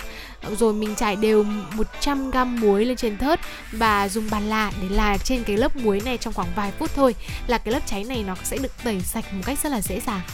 Ừ, vâng. À, và thưa quý vị, tiếp đó thì chúng ta sẽ đến với một mẹo tiếp theo mà tôi nghĩ rằng rất là hay. Đó chính là mình sẽ lau vết trứng đổ ra sàn một cách rất dễ dàng nhiều muối. Cái này thì tôi cũng chưa thử này. Nhưng mà nếu như mà chẳng may thì mình cũng sẽ thử được. Đó là nếu không may mà chúng ta làm đổ trứng ra sàn nhà, quý vị chỉ cần cho một ít muối lên chỗ trứng bị đổ đó sau đó thì mình dùng một chiếc khăn lau qua vết trứng và sàn nhà sẽ sạch bóng hoàn toàn một cách đơn giản. Đây là một mẹo mà chúng ta hãy lưu ý ạ, nhất là với những ai mà bếp núc mình hơi gọi là hơi vụng một xíu đúng không? thì mình sẽ dùng cái cách này. Còn tiếp đến thì chúng ta sẽ đến với một cái mẹo tiếp theo đó là muối có thể dùng để cọ chảo son nồi bị cháy khét. Vậy thì cụ thể như thế nào chứ? Vâng quý vị ơi, với những cái vết cháy ở trên chảo son nồi thì rất là khó chùi rửa. Thông thường thì chúng ta sẽ dùng cái cái cái sắt đấy ạ, mình cọ. À, tuy nhiên thì ờ, mình sẽ có một cách làm đơn giản hơn với muối đó là chỉ cần cho một ít muối vào rồi thêm nước ngập chảo mình ngâm trong khoảng 20 phút mà thôi. Sau đó thì đem cọ rửa thì cái vết cháy của thức ăn nó sẽ rớt ra rất là dễ dàng thay vì là chúng ta tốn nhiều thời gian để ngồi để mình dùng để cọ rửa những cái phần bị cháy khét. À, hy vọng rằng là là cái cái cái mẹo với muối này thì nó sẽ giúp quý vị chúng ta tiết kiệm được kha khá thời gian khi mà xử lý những cái vết cháy ở trên chảo xong hay là nồi trong gian bếp nhà mình. Vâng, tiếp đó thì à, muối còn có thể thử trứng còn tươi hay không. Để biết trứng gà còn tươi hay không thì quý vị sẽ hòa tan một ít muối vào ly nước lọc. Sau đó thì mình thả trứng vào. Nếu như mà trứng nổi lên trên mặt nước nghĩa là trứng bị cũ đấy ạ. Vâng, còn nếu trứng mà nằm dưới đáy ly thì mới là trứng gà tươi. Quý vị chúng ta hãy lưu ý điều này nhé. Không biết là ở đây thì quý vị nào mà nhà chúng ta có chơi nhiều loại hoa giả không ạ? Vậy thì làm sao để mà mình làm sạch được cái hoa giả này? Cái hoa giả này nó rất là khó để làm sạch được. Ở nhà thì tôi vẫn dùng cái cách thông thường đó là sẽ dùng một cái khăn sạch xong đó là ừ. lau sơ qua nhưng mà tuy nhiên thì cái vết bụi nó vẫn bám vào đấy. Vậy thì để xem xem là muối nó sẽ giúp chúng ta làm sạch như thế nào quý vị nhé. À, với những quý vị nào chúng ta không có thời gian để lau sạch từng cái cánh hoa lụa hay là cả một cái bó hoa ni lông thì có thể áp dụng một cái cách đơn giản với muối đó là chỉ cần cho những cái bông hoa này vào một túi ni lông rộng, rồi có kéo khóa. Cùng với đó là một cái cốc muối lắc thật mạnh túi và muối nó sẽ đánh bay các bụi bẩn. Đó, thay vì mình ngồi mình lau từng thời gian thì có lẽ là tôi thấy rằng cái cách này nó sẽ giúp chúng ta loại bỏ những cái bụi bẩn ở những bụi hoa giả nó dễ dàng hơn à, vậy còn một cái mẹo vặt tiếp theo đến từ muối là gì đây anh lê thông ơi Vâng, tiếp đó là có thể đánh đồ đồng bằng muối ạ. Quý vị hãy trộn muối này, giấm, bột mì và nước cốt chanh với nhau. Sau đó mình dùng hỗn hợp này để đánh bóng những cái đồ đồng. Nếu mà những món đồ xỉn màu của bạn à, dùng cái công thức này để có thể đặc trị thì chắc chắn là nó sẽ hết được cái hiện tượng đó là bị xỉn màu và đồ sẽ sáng ra. Còn tiếp đến thì chúng ta có thể tránh dầu ăn bắn ra khi chiên. Cái mẹo này thì gần như ai cũng biết. Các bà nội trợ là quá quen rồi. Đó là trước khi mà chúng ta cho cá vào à, chảo để chiên, thì quý vị thêm một vài hạt muối vào chảo dầu. Điều này sẽ khiến cho hạn chế tình trạng dầu ăn bị bắn ra khi chiên, quý vị nhé. Ngoài ra thì quý vị chúng ta cũng có thể dùng muối uh, trở thành một cái ờ, công cụ để giúp đuổi những cái lũ kiến đáng ghét trong nhà đi. Thay vì là mình dùng những cái loại hóa chất chất xịt côn trùng độc hại thì quý vị cũng có thể dùng muối để đuổi kiến. À, quý vị lưu ý là chúng ta hãy pha muối với nước theo tỷ lệ là 4-1 và đổ vào bình xịt. Vun nước muối ở những cái nơi mà kiến hay xuất hiện, chúng sẽ tự động bỏ chạy khỏi ngôi nhà của chúng ta. Hoặc là quý vị một cách đơn giản hơn là khi mà chúng ta phát hiện ra những cái tổ kiến thì hãy trực tiếp rắc muối vào hoặc là những cái nơi mà kiến hay đi qua thì mình cũng rắc một chút muối vào thì cái cách này cũng giúp đuổi kiến rất là hiệu quả. Vâng, bên cạnh đó thì à, muối còn có công dụng rất hiệu quả trong việc loại bỏ mùi hôi của giày. Nếu như mà quý vị à, thấy rằng là ờ, chúng ta chỉ cần cho muối khô thôi vào một chiếc túi vải và đặt trong giày rồi để qua đêm sẽ thấy được hiệu quả của nó. Ngoài ra thì quý vị cũng có thể rắc muối vào bên trong giày, sau đó thì đặt miếng lót giày lên trên. Mùi hôi như vậy sẽ được loại bỏ chỉ sau một đêm thôi ạ bên cạnh mùi hôi của giày thì những cái mùi hôi từ đồ gia dụng cũng được khử khi mà mình dùng với muối. Ví dụ như là tủ lạnh này bồn rửa này khi mà chúng ta sử dụng quá lâu ngày rồi thì nó thường sẽ có một cái mùi hôi rất là khó chịu. Và đây là một cái yếu tố cũng khiến vi khuẩn có thêm cái điều kiện để nó phát triển. À, ngoài ra thì thức ăn trong tủ lạnh của chúng ta sẽ bị nhiễm một cái mùi khó chịu này và khiến đồ ăn nó sẽ kém hấp dẫn hơn. À, khi đó thì quý vị hãy pha một chút muối với soda rồi dùng khăn mềm chúng ta lau sạch thì mùi hôi nó sẽ bay bay đi hết. Đối với bồn rửa thì sao ạ? Với bồn rửa thì mùi hôi nồng nặc bốc lên thì mình cảm thấy rất là ngột ngạt và khó chịu thì hãy pha muối với nồng độ cao rồi đổ thẳng xuống bồn. Cái mùi hôi này nó cũng sẽ được loại bỏ nhanh chóng mà thôi. Vâng, và chúng tôi hy vọng rằng với một số mẹo mà chương trình cung cấp vừa rồi thì quý vị đã nốt kịp vào trong uh, sổ tay hoặc điện thoại của mình. Chúng ta lưu ý một số mẹo như vậy để khi mà chúng ta uh, sử dụng muối trong cuộc sống hàng ngày nó sẽ tiện lợi hơn rất nhiều. Uh, tôi biết có nhiều gia đình bây giờ họ thay vì dùng muối thì họ dùng bột canh nhiều hơn. Dạ. Thế nhưng mà tôi nghĩ rằng là trong mỗi gia đình thì vẫn nên đầy đủ các loại gia vị. Muối vẫn là một gia vị không thể thiếu được trong cuộc sống hàng ngày của chúng ta. Đặc biệt nó là một trong số những chất để giúp cho chúng ta có thể có đủ cái khả năng về minh mẫn cũng như là uh, phòng ngừa các bệnh lý liên quan đến tuyến giáp thì quý vị chúng ta cũng có thể sử dụng. Tất nhiên là với những cái liều lượng hợp lý theo khuyến cáo của tổ chức y tế thế giới. Còn bây giờ thì chúng tôi xin được tạm biệt mục mẹo nhỏ ngày hôm nay để cùng mời quý vị thính giả. Chúng ta sẽ cùng lắng nghe âm nhạc. Ca khúc em mơ về anh qua tiếng hát của mỹ linh sẽ là món quà chúng tôi dành tặng quý vị ngay sau đây.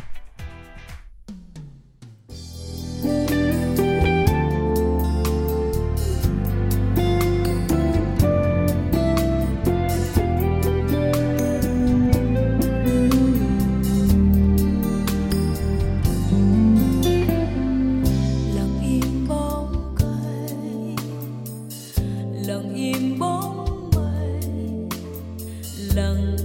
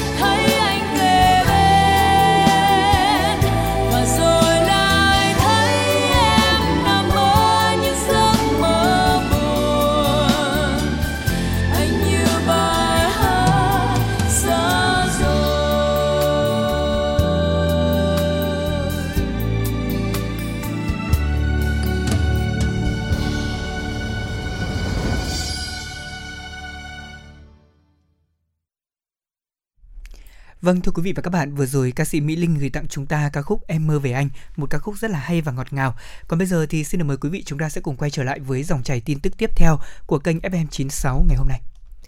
Thưa quý vị, ngày 14 tháng 4, tức là ngày hôm qua, thực hiện chỉ đạo của lãnh đạo Bộ Công an, căn cứ kết quả mở rộng điều tra vụ án đưa hối lộ nhận hối lộ xảy ra tại Cục lãnh sự Bộ Ngoại giao Hà Nội và các tỉnh thành phố, cơ quan an ninh điều tra Bộ Công an đã ra quyết định khởi tố bị can, lệnh bắt bị can để tạm giam, lệnh khám xét chỗ ở nơi làm việc đối với ba bị can. Tô Anh Dũng sinh năm 1964 tại Nam Định, nghề nghiệp là Thứ trưởng Bộ Ngoại giao. Phạm Trung Kiên sinh năm 1981 tại Thái Bình, nghề nghiệp chuyên viên vụ trang thiết bị và công trình y tế Bộ Y tế. Vũ Anh Tuấn sinh năm 1979 tại Nam Định, nghề nghiệp nguyên cán bộ cục quản lý xuất nhập cảnh Bộ Công an. Quyết định khởi tố bị can thi hành lệnh bắt bị can để tạm giam, khám xét chỗ ở và nơi làm việc đã được Viện Kiểm sát Nhân dân tối cao phê chuẩn. Ngày 28 tháng 1, Cơ quan An ninh Điều tra của Bộ Công an khởi tố bắt bà Nguyễn Thị Hương Lan, 48 tuổi, Cục trưởng Cục lãnh sự Bộ Ngoại giao, cùng ba người của bộ này là Đỗ Hoàng Tùng, 42 tuổi, Phó Cục lãnh sự, Lê Tuấn Anh, 40 tuổi, Phó Tránh Văn phòng Cục lãnh sự, Lưu Tuấn Dũng, 35 tuổi, Phó phòng Bảo hộ Công dân Cục lãnh sự Bộ Ngoại giao. Cả bốn người bị điều tra về tội nhận hối lộ. Các bị can bị cáo buộc có hành vi trục lợi cá nhân khi xét duyệt cấp phép cho một số công ty thực hiện chuyến bay đưa công dân Việt Nam về nước. Hiện nay, cơ quan an ninh điều tra Bộ Công an đang điều tra mở rộng vụ án để xử lý nghiêm minh theo quy định của pháp luật. Thưa quý vị, Trung tướng Tô Ân Sô, tránh văn phòng người phát ngôn Bộ Công an cho biết, cơ quan an ninh điều tra Bộ Công an phối hợp với Cục An ninh mạng và Phòng chống tội phạm sử dụng công nghệ cao đã tiến hành bắt khẩn cấp Đặng Như Quỳnh, sinh năm 1980, trú tại khu đô thị Green Bay, phường Mễ Trì, quận Nam Từ Liêm, Hà Nội, có hành vi sử dụng mạng xã hội đăng tải các bài viết thông tin chưa được kiểm chứng về một số cá nhân doanh nghiệp trong lĩnh vực tài chính, chứng khoán, bất động sản có dấu hiệu tác động ảnh hưởng tiêu cực đến thị trường tài chính, chứng khoán của nhà nước lãnh đạo Bộ Công an đã có chỉ đạo về việc triển khai đồng bộ lực lượng, phương tiện, biện pháp, kiên quyết phát hiện đấu tranh xử lý nghiêm mọi hành vi vi phạm pháp luật, góp phần đảm bảo thị trường chứng khoán, thị trường trái phiếu doanh nghiệp hoạt động ổn định, lành mạnh, minh bạch, an toàn và phát triển bền vững, nhất là các hành vi đưa tin thất thiệt, không chính xác, gây mất an ninh, an toàn thị trường. Thưa quý vị, thông qua điều tra xác minh, các đơn vị nghiệp vụ của Bộ Công an đã phát hiện Đặng Như Quỳnh sinh năm 1980, trú tại khu đô thị Green Bay, phường Mễ Trì, quận Nam Từ Liêm, Hà Nội, có hành vi sử dụng mạng xã hội đăng tải các bài viết và thông tin chưa được kiểm chứng về một số cá nhân, doanh nghiệp trong lĩnh vực tài chính, chứng khoán, bất động sản, trực tiếp xâm phạm quyền lợi hợp pháp của các cá nhân tổ chức và có dấu hiệu tác động ảnh hưởng tiêu cực đến thị trường tài chính chứng khoán của nhà nước. Vào ngày 12 tháng 4 năm 2022, cơ quan an ninh điều tra của Bộ Công an phối hợp cùng với Cục An ninh mạng phòng chống tội phạm sử dụng công nghệ cao đã tiến hành bắt khẩn cấp bà Đặng Như Quỳnh là đối tượng thực hiện tội theo quy định điều 331 Bộ luật hình sự tội lợi dụng các quyền tự do dân chủ, xâm phạm lợi ích của nhà nước, tổ chức cá nhân. Hiện nay, cơ quan an ninh điều tra Bộ Công an đang tiến hành các hoạt động điều tra, làm rõ hành vi phạm tội của đối tượng Đặng Như Quỳnh và các đối tượng có liên quan để xử lý nghiêm minh theo quy định của pháp luật. Quý vị thân mến, vừa rồi là những tin tức trong buổi trưa ngày hôm nay. Còn bây giờ thì à, xin mời quý vị chúng ta cùng quay trở lại với khám phá ẩm thực. À, thưa quý vị, bây giờ thì cũng là 11 giờ 26 rồi, cũng là đến cái thời điểm mà chúng ta bắt đầu cái câu hỏi như thường ngày, đó là hôm nay ăn gì. À, vậy thì à, ngày hôm nay thì Bảo Trâm và Lê Thông sẽ không giới thiệu cho quý vị một món ăn tại Hà Nội hay là giới thiệu một địa điểm ăn uống cụ thể nào đó mà sẽ giới thiệu đến quý vị một trong những đặc sản nổi bật, nổi tiếng ở Thanh Hóa. Dạ vâng, à, về với sứ Thanh thì ngoài nem chua chắc chắn là quý vị và các bạn chúng ta cũng biết được có rất nhiều những món ăn ngon và văn hóa ẩm thực sứ Thanh thì nổi tiếng với rất nhiều món ăn độc đáo. Trong đó thì có bánh lá răng bừa Thanh Hóa là đặc sản được nhiều du khách rất là yêu mến ạ. Vậy thì thưa quý vị món bánh này có điều gì đặc biệt? Hãy cùng tìm hiểu với chúng tôi trong mục khám phá ẩm thực ngày hôm nay. Thưa quý vị, bánh lá răng bừa Thanh Hóa hay còn có tên gọi khác là bánh tẻ. Ở đây được xem là một trong những món ăn truyền thống không thể bỏ qua khi mà chúng ta đến du lịch tại uh, Thanh Hóa và chỉ với nguyên liệu dân dã cách chế biến vô cùng đơn giản nhưng món ăn đặc sản này vẫn làm say mê nhiều du khách bởi hương vị thơm ngon để hấp dẫn. Vâng, và đầu tiên chúng ta sẽ cùng tìm hiểu về nguồn gốc của món bánh lá răng bừa Thanh Hóa này. À, thưa quý vị, bánh lá răng bừa có nguồn gốc từ làng Trung Lập, xã Xuân Lập, huyện Thọ Xuân của tỉnh Thanh Hóa. Đây là một trong những đặc sản xứ Thanh gắn liền với điển tích có thật trong lịch sử của nước Việt ta. Để tưởng nhớ công lao của vị vua Lê Đại Hành khi đã đích thân xuống ruộng cày bừa trong lễ hội đầu năm mà người dân làng đã làm nên chiếc lá răng bừa để tiến vua. Và chiếc bánh này thì được làm theo hình thuôn dài thưa quý vị, ở dẹp hai đầu phình ra ở giữa giống như là lưỡi nhỏ của chiếc răng bừa. Điều đó thể hiện những thành quả lao động cần cù và chăm chỉ của người dân nơi đây. Và cũng chính bởi vậy mà nó có tên gọi là bánh lá răng bừa đối với cái ờ, cách làm của món bánh này thì ờ, cách làm của bánh lá răng bừa rất là đơn giản. Ờ, chính vì vậy thì du khách chúng ta cũng có thể dễ dàng thưởng thức được món ăn đặc sản này ở bất kỳ địa phương nào tại Thanh Hóa. Tuy nhiên thì người dân làng Trung Lập thì có những cái bí quyết cũng như là cái công thức gia truyền riêng biệt để có thể mang đến chiếc bánh lá răng bừa Thanh Hóa ngon chuẩn mà vẫn đúng vị. Quý vị chúng ta cũng có thể là mình vào bếp. Ví dụ như là ngày mai thứ bảy, chủ nhật rồi chúng ta có thời gian thì cũng hãy thử. Ờ, tham khảo về cái cách làm cũng như là những cái nguyên liệu để có thể làm nên món bánh tuyệt vời của miền đất xứ Thanh. À, thưa quý vị, đối với nguyên liệu để làm được món bánh răng bừa thì cần có gạo tẻ. À, với có những cái gạo tẻ này thì cần có một cái độ dẻo vừa phải và cần phải được lựa chọn kỹ càng sau mỗi cái vụ mùa thu hoạch về nhân của bánh thì chúng ta cần chuẩn bị là thịt ba chỉ này bột nhĩ này và không thể thiếu được đó là hành khô. Gia vị thì cần có thêm hạt tiêu muối và một chút nước mắm. À, đặc biệt thì ờ, món lá rong bừa thì ờ, có thể như bảo trâm thấy thì có là được gói bằng lá chuối hoặc là lá rong. Tuy nhiên thì là nếu như chúng ta gói bằng lá rong thì nó sẽ giữ được cái hương vị truyền thống cũng như là bánh sẽ đạt được đến cái độ ngon nhất. À, với lá rong thì quý vị lưu ý là chúng ta lựa chọn những cái lá không quá non hay là quá già. Để khi gói bánh thì dễ dàng hơn và lá sẽ không bị rách trong cái quá trình mà chúng ta um, làm cũng như là chúng ta chế biến bánh. Vâng, tiếp đến thì mình sẽ đến một cái bước quan trọng hơn đó là sơ chế nguyên liệu. Việc ngâm gạo tẻ trong nước lạnh khoảng từ 2 đến 3 giờ. Sau đó thì quý vị hãy nhớ là đem xay nhuyễn thành bột bằng cối xay thủ công. Đây là cách làm truyền thống của người dân Thanh Hóa. À, nếu như mà bột trên bếp lửa nhỏ thì chúng ta sẽ nấu từ từ, khuấy đều cho đến khi nồi bột có độ sệt lại thì mình sẽ bắc ra ngoài và để nguội. Sau đó thì mình băm nhỏ thịt ba chỉ, mộc nhĩ, hành tây và quý vị tẩm ướp đều với các gia vị. Sau đó thì xào với dầu ăn khoảng từ 5 đến 10 phút. Lá rong rửa sạch và lau khô bằng khăn sạch quý vị nhé. Vậy thì trong cái quá trình gói cũng như là luộc bánh răng mười thì chúng ta cần lưu ý gì? À, thưa quý vị, à, quý vị lưu ý là chúng ta hãy dùng đũa để lấy được một cái lượng bột vừa đủ cho vào lá rong. Mình dàn đều ra theo cái chiều dọc của thân chiếc lá để có thể tạo thành một cái hình thuôn dài mình cho nhân bánh vào. Ờ, nhân bánh thì chúng ta đã sơ chế từ trước đó rồi. Mình cho một chút nhân bánh vào giữa phần bột bánh. Mình gấp hai đầu lại gấp hai đầu lá theo cái chiều dài có cái độ cong ở giữa để tạo thành hình chiếc răng bừa. Mít nhẹ và gói vuông vắn sẽ giúp bánh không bị lòi ra ngoài khi mà chúng ta nấu chín. À, lưu ý là cần xếp bánh đã gói theo hình tròn vào nồi vóc cách thủy từ 20 đến 30 phút và bánh lá răng bừa thanh hóa sẽ ăn ngon hơn khi mà còn nóng ngoài ra thì quý vị chúng ta cũng có thể ăn kèm với nước mắm chua ngọt để có được cái hương vị đậm đà hơn. Dạ vâng, và cách thưởng thức bánh lá răng bừa ngon chuẩn vị thì uh, có lẽ rằng là Bảo Trâm cũng vừa nói rồi, nó cũng rất là uh, bình thường và đặc biệt là quý vị nếu mà thấy hình dáng của bánh thì thấy nó có chút gì đó na ná giống bánh tẻ sơn tây ở Hà Nội. Dạ. Và có lẽ rằng nhiều người thậm chí còn thấy rằng nó giống với cả bánh lá nguyên bản ngay tại Thanh Hóa thế nhưng nó lại chỉ có hình dạng khác thôi. Thế thì việc ăn bánh này và thưởng thức ngon nhất thì có lẽ là chúng ta sẽ đến tất nhiên là từ nơi mà làm đầu tiên những chiếc bánh này rồi. Bánh lá răng bứa thanh hóa trước đây chỉ xuất hiện trong các ngày lễ lớn trong năm thôi, như là ngày rằm này, ngày rỗ hay là ngày tết. Hiện nay thì món bánh truyền thống này được người dân trong vùng chế biến hàng ngày để phục vụ cho khách du lịch.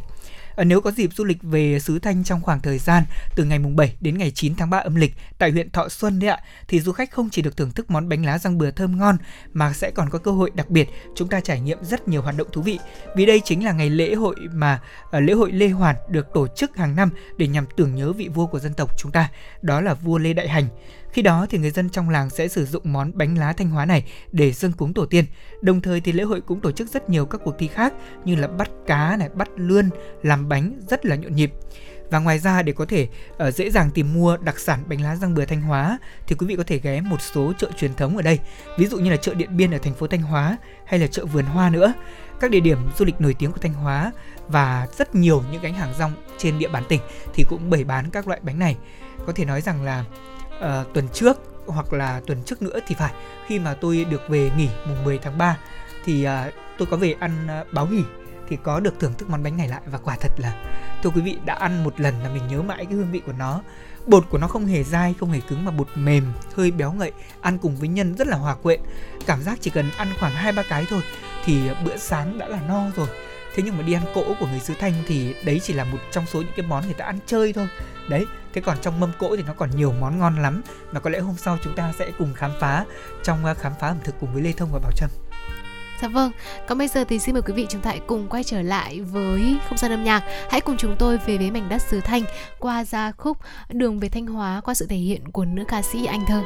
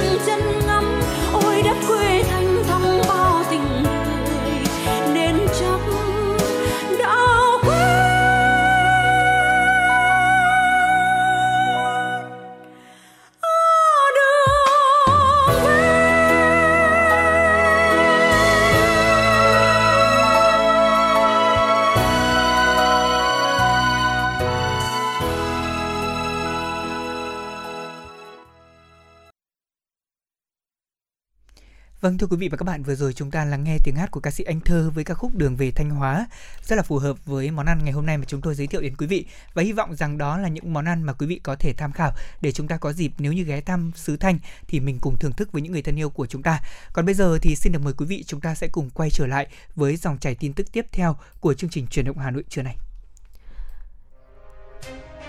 Thưa quý vị, trong khuôn khổ các hoạt động của Hội báo toàn quốc năm 2022 tại Hà Nội diễn ra tọa đàm chuyện nghề hai chữ nhân văn. Theo ban tổ chức, hiện nay nhiều cơ quan báo chí, nhiều nhà báo đã xem yếu tố nhân văn là tiêu chí quan trọng hàng đầu với việc mở nhiều chuyên mục về chuyện tử tế, sống đẹp và nhiều hoạt động xã hội hướng tới giá trị nhân văn của các nhà báo. Điều đó đã có hiệu ứng tích cực với xã hội, lan tỏa sâu rộng và tạo ra được sự thay đổi nhiều số phận con người, nhiều vùng đất và đặc biệt là thổi bùng lên những ngọn lửa của lòng nhân ái, lối sống đẹp trong cộng đồng.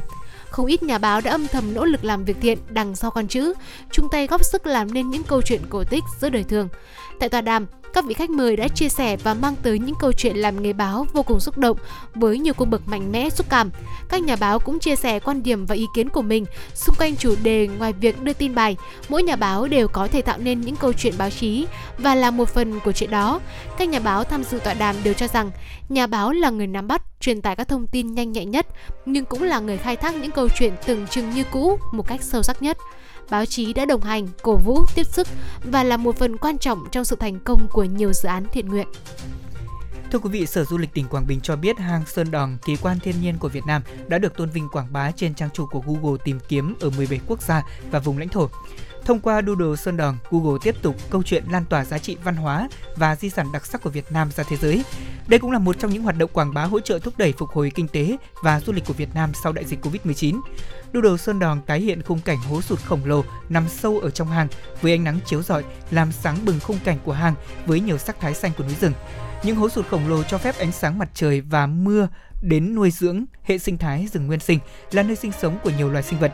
Cả một khu rừng nguyên sinh phát triển mạnh mẽ ngay trong hang động kỳ vĩ này sẽ tiếp tục làm kinh ngạc bất cứ du khách nào khi tới với Sơn Đòn. Trong ngày 14 tháng 4 thì Sơn Đòn đã có mặt trên trang chủ Google nhân kỷ niệm ngày Hồ Khanh và đoàn thám hiểm hang động Hoàng Giành đã chính thức khám phá ra hang động này vào năm 2009. Tiếp nối các biểu tượng của doodle bánh mì, doodle phở, doodle thành phố Hội An, trên trang chủ của Google, Doodle Sơn Đòn tiếp tục là một hoạt động thiết thực của Google nhằm quảng bá hình ảnh, văn hóa, du lịch, ẩm thực Việt Nam đến với cộng đồng quốc tế. Nhà xuất bản Giáo dục Việt Nam vừa công bố bảng giá sách giáo khoa lớp 3, lớp 7 và lớp 10. Đây là những bộ sách giáo khoa mới sẽ bắt đầu sử dụng trong các nhà trường kể từ năm học 2022-2023. Cụ thể, đối với sách lớp 3, bộ sách Kết nối tri thức với cuộc sống gồm 12 cuốn có giá 183.000 đồng, bộ sách Chân trời sáng tạo gồm 13 cuốn có giá là 190.000 đồng. Đối với sách lớp 7, bộ sách Kết nối tri thức với cuộc sống gồm 13 cuốn với giá là 208.000 đồng, bộ sách Chân trời sáng tạo gồm 15 cuốn với giá là 235.000 đồng. Đối với sách lớp 10, bộ sách Kết nối tri thức với cuộc sống có giá là 436.000 đồng và bộ sách Chân trời sáng tạo có giá là 480.000 đồng. Bộ sách giáo khoa lớp 10 gồm nhiều môn học và các chuyên đề học tập đi kèm. Cũng theo thông tin từ nhà xuất bản Giáo dục Việt Nam, tính đến ngày 12 tháng 4, đã có 8 tỉnh thành phố công bố kết quả lựa chọn sách giáo khoa lớp 3, lớp 7 và lớp 10 theo chương trình giáo dục phổ thông mới 2018. Kết quả cho thấy, hầu hết các địa phương này lựa chọn sách giáo khoa của nhà xuất bản Giáo dục Việt Nam để sử dụng trong năm học 2022-2023. Thưa quý vị, mạng lưới phòng ngừa và ứng phó bạo lực giới tại Việt Nam GBVNet vừa tổ chức tọa đàm trực tuyến lên tiếng không bao giờ là quá muộn nhằm phân tích các khía cạnh liên quan đến việc lên tiếng của những người bị bạo lực và xâm hại tình dục tại Việt Nam. Theo tiến sĩ Hoàng Tú Anh, chủ tịch GBVNet, trên 60% phụ nữ Việt Nam bị bạo lực gia đình, thế nhưng chỉ có hơn 50% nạn nhân chia sẻ với người khác và chỉ 10% tìm đến sự hỗ trợ của các cơ quan chức năng. Là đại diện cho các tổ chức nghiên cứu và can thiệp hỗ trợ cho nạn nhân bạo lực giới, tiến sĩ Hoàng Tú Anh khẳng định, trong mọi trường hợp, việc lên tiếng là không bao giờ muộn. GBVNet đã và sẽ luôn nỗ lực để mang lại sự hỗ trợ nạn nhân về nhiều khía cạnh như bảo vệ khẩn cấp, nhà tạm lánh, hỗ trợ tâm lý, sức khỏe thể chất và tinh thần cho nạn nhân và người thân, hỗ trợ pháp lý, truyền thông xã hội để tố giác hành vi sai trái, tham gia vào tiến trình xây dựng, thực thi các chính sách về bình đẳng giới, phòng chống bạo lực gia đình, bạo lực trên cơ sở giới. Trong thời gian tới, GBVNS sẽ tiếp tục các chuỗi hoạt động truyền thông, nâng cao nhận thức phòng chống, tiến tới chấm dứt bạo lực trên cơ sở giới, đặc biệt đối với trẻ em và phụ nữ. Phòng Cảnh sát Giao thông Công an thành phố Hà Nội cho biết, qua 45 ngày kể từ ngày mùng 1 tháng 3 đến nay, thực hiện việc xử phạt vi phạm hành chính lĩnh vực giao thông thông qua cổng dịch vụ công quốc gia ở mức độ 3-4, đơn vị đã tiếp nhận và xử lý hậu quả hơn 5.000 trường hợp. Theo Đại tá Dương Đức Hải, trưởng phòng cảnh sát giao thông, thời gian tới khi công an thành phố triển khai mạnh mẽ đề án phát triển ứng dụng dữ liệu về dân cư, định danh và xác thực điện tử phục vụ chuyển đổi số quốc gia giai đoạn 2022-2025, tầm nhìn đến năm 2030 trong lực lượng công an nhân dân.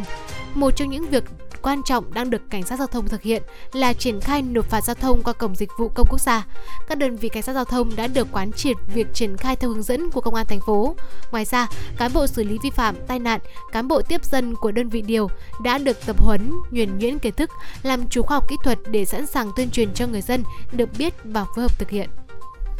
Theo báo cáo của Ủy ban An toàn giao thông quốc gia trong quý 1 năm 2022, tình hình trật tự an toàn giao thông trên toàn quốc cơ bản được bảo đảm. Số vụ, số người chết và số người bị thương do tai nạn giao thông tiếp tục được kéo giảm so với cùng kỳ năm 2021. Tuy nhiên, số giảm không đồng đều giữa các lĩnh vực, trong khi các tuyến đường bộ đường sắt giảm cả ba tiêu chí, thì tuyến đường thủy và hàng hải, số người chết vì tai nạn giao thông lại tăng cao.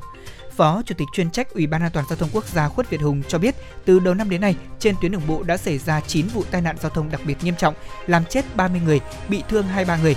Nguyên nhân theo điều tra sơ bộ ban đầu cho thấy các vụ tai nạn trên do lỗi không đi đúng làn đường, phần đường, chạy xe quá tốc độ, vi phạm quy định về nồng độ cồn, không chú ý quan sát, chưa đủ độ tuổi lái xe, chở quá tải trọng phương tiện, quá số người quy định, mất lái khi xuống đường đèo, dốc trong điều kiện thời tiết hạn chế tầm nhìn và lái xe trong tình trạng mệt mỏi, ngủ gật. Và thưa quý vị, đó là một số những thông tin về tình hình à, trong nước mà chúng tôi cập nhật đến quý vị và các bạn. Còn bây giờ chúng ta sẽ cùng lắng nghe một yêu cầu âm nhạc của thính giả. Tiếng hát của Trung Quang và Phương Mỹ Chi với ca khúc Đính ước, thính giả yêu cầu trên fanpage của chương trình. Mời quý vị cùng nghe.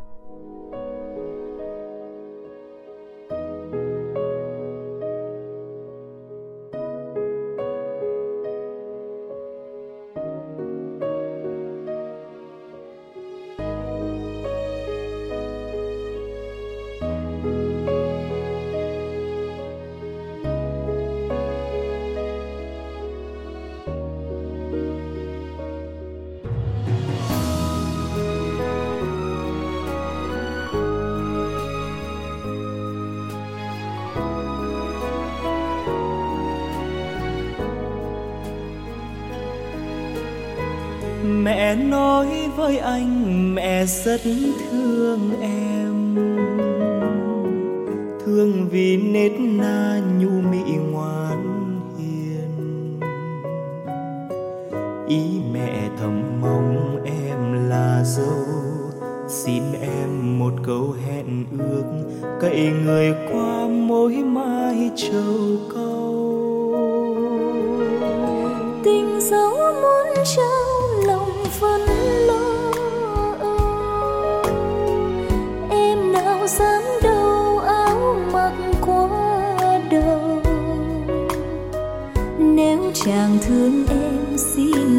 Xin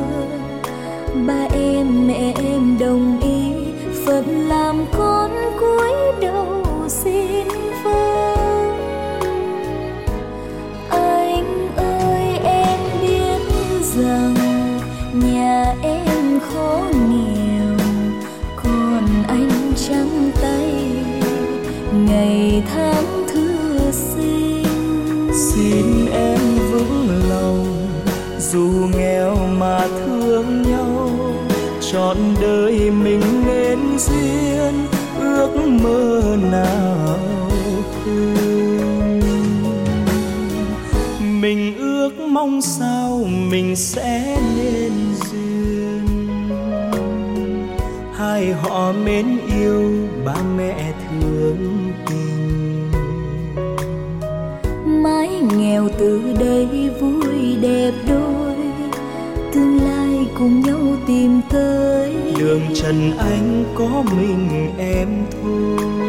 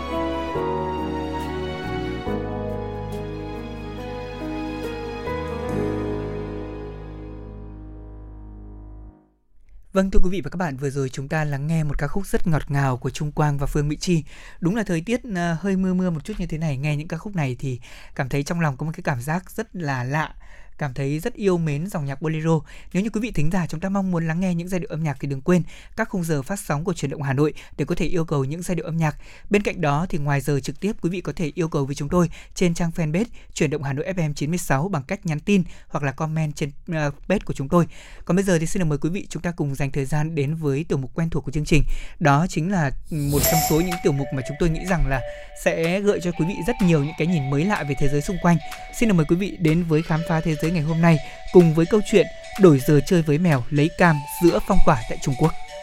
Quý vị thân mến, anh Jing Changchua, 29 tuổi, bị cách ly kể từ ngày 20 tháng 3 sau khi một ca dương tính được phát hiện trong khu chung cư anh sống tại Thượng Hải. Và sau khi nhận được thông báo thì Jing cũng đã vội để đi mua các nhu yếu phẩm như là gạo mì để có thể đảm bảo bản thân sẽ không bị chết đói giữa uh, lệnh phong tỏa. À, tuy nhiên thì anh chàng này không ngờ được rằng là lệnh phong tỏa kéo dài hơn dự kiến.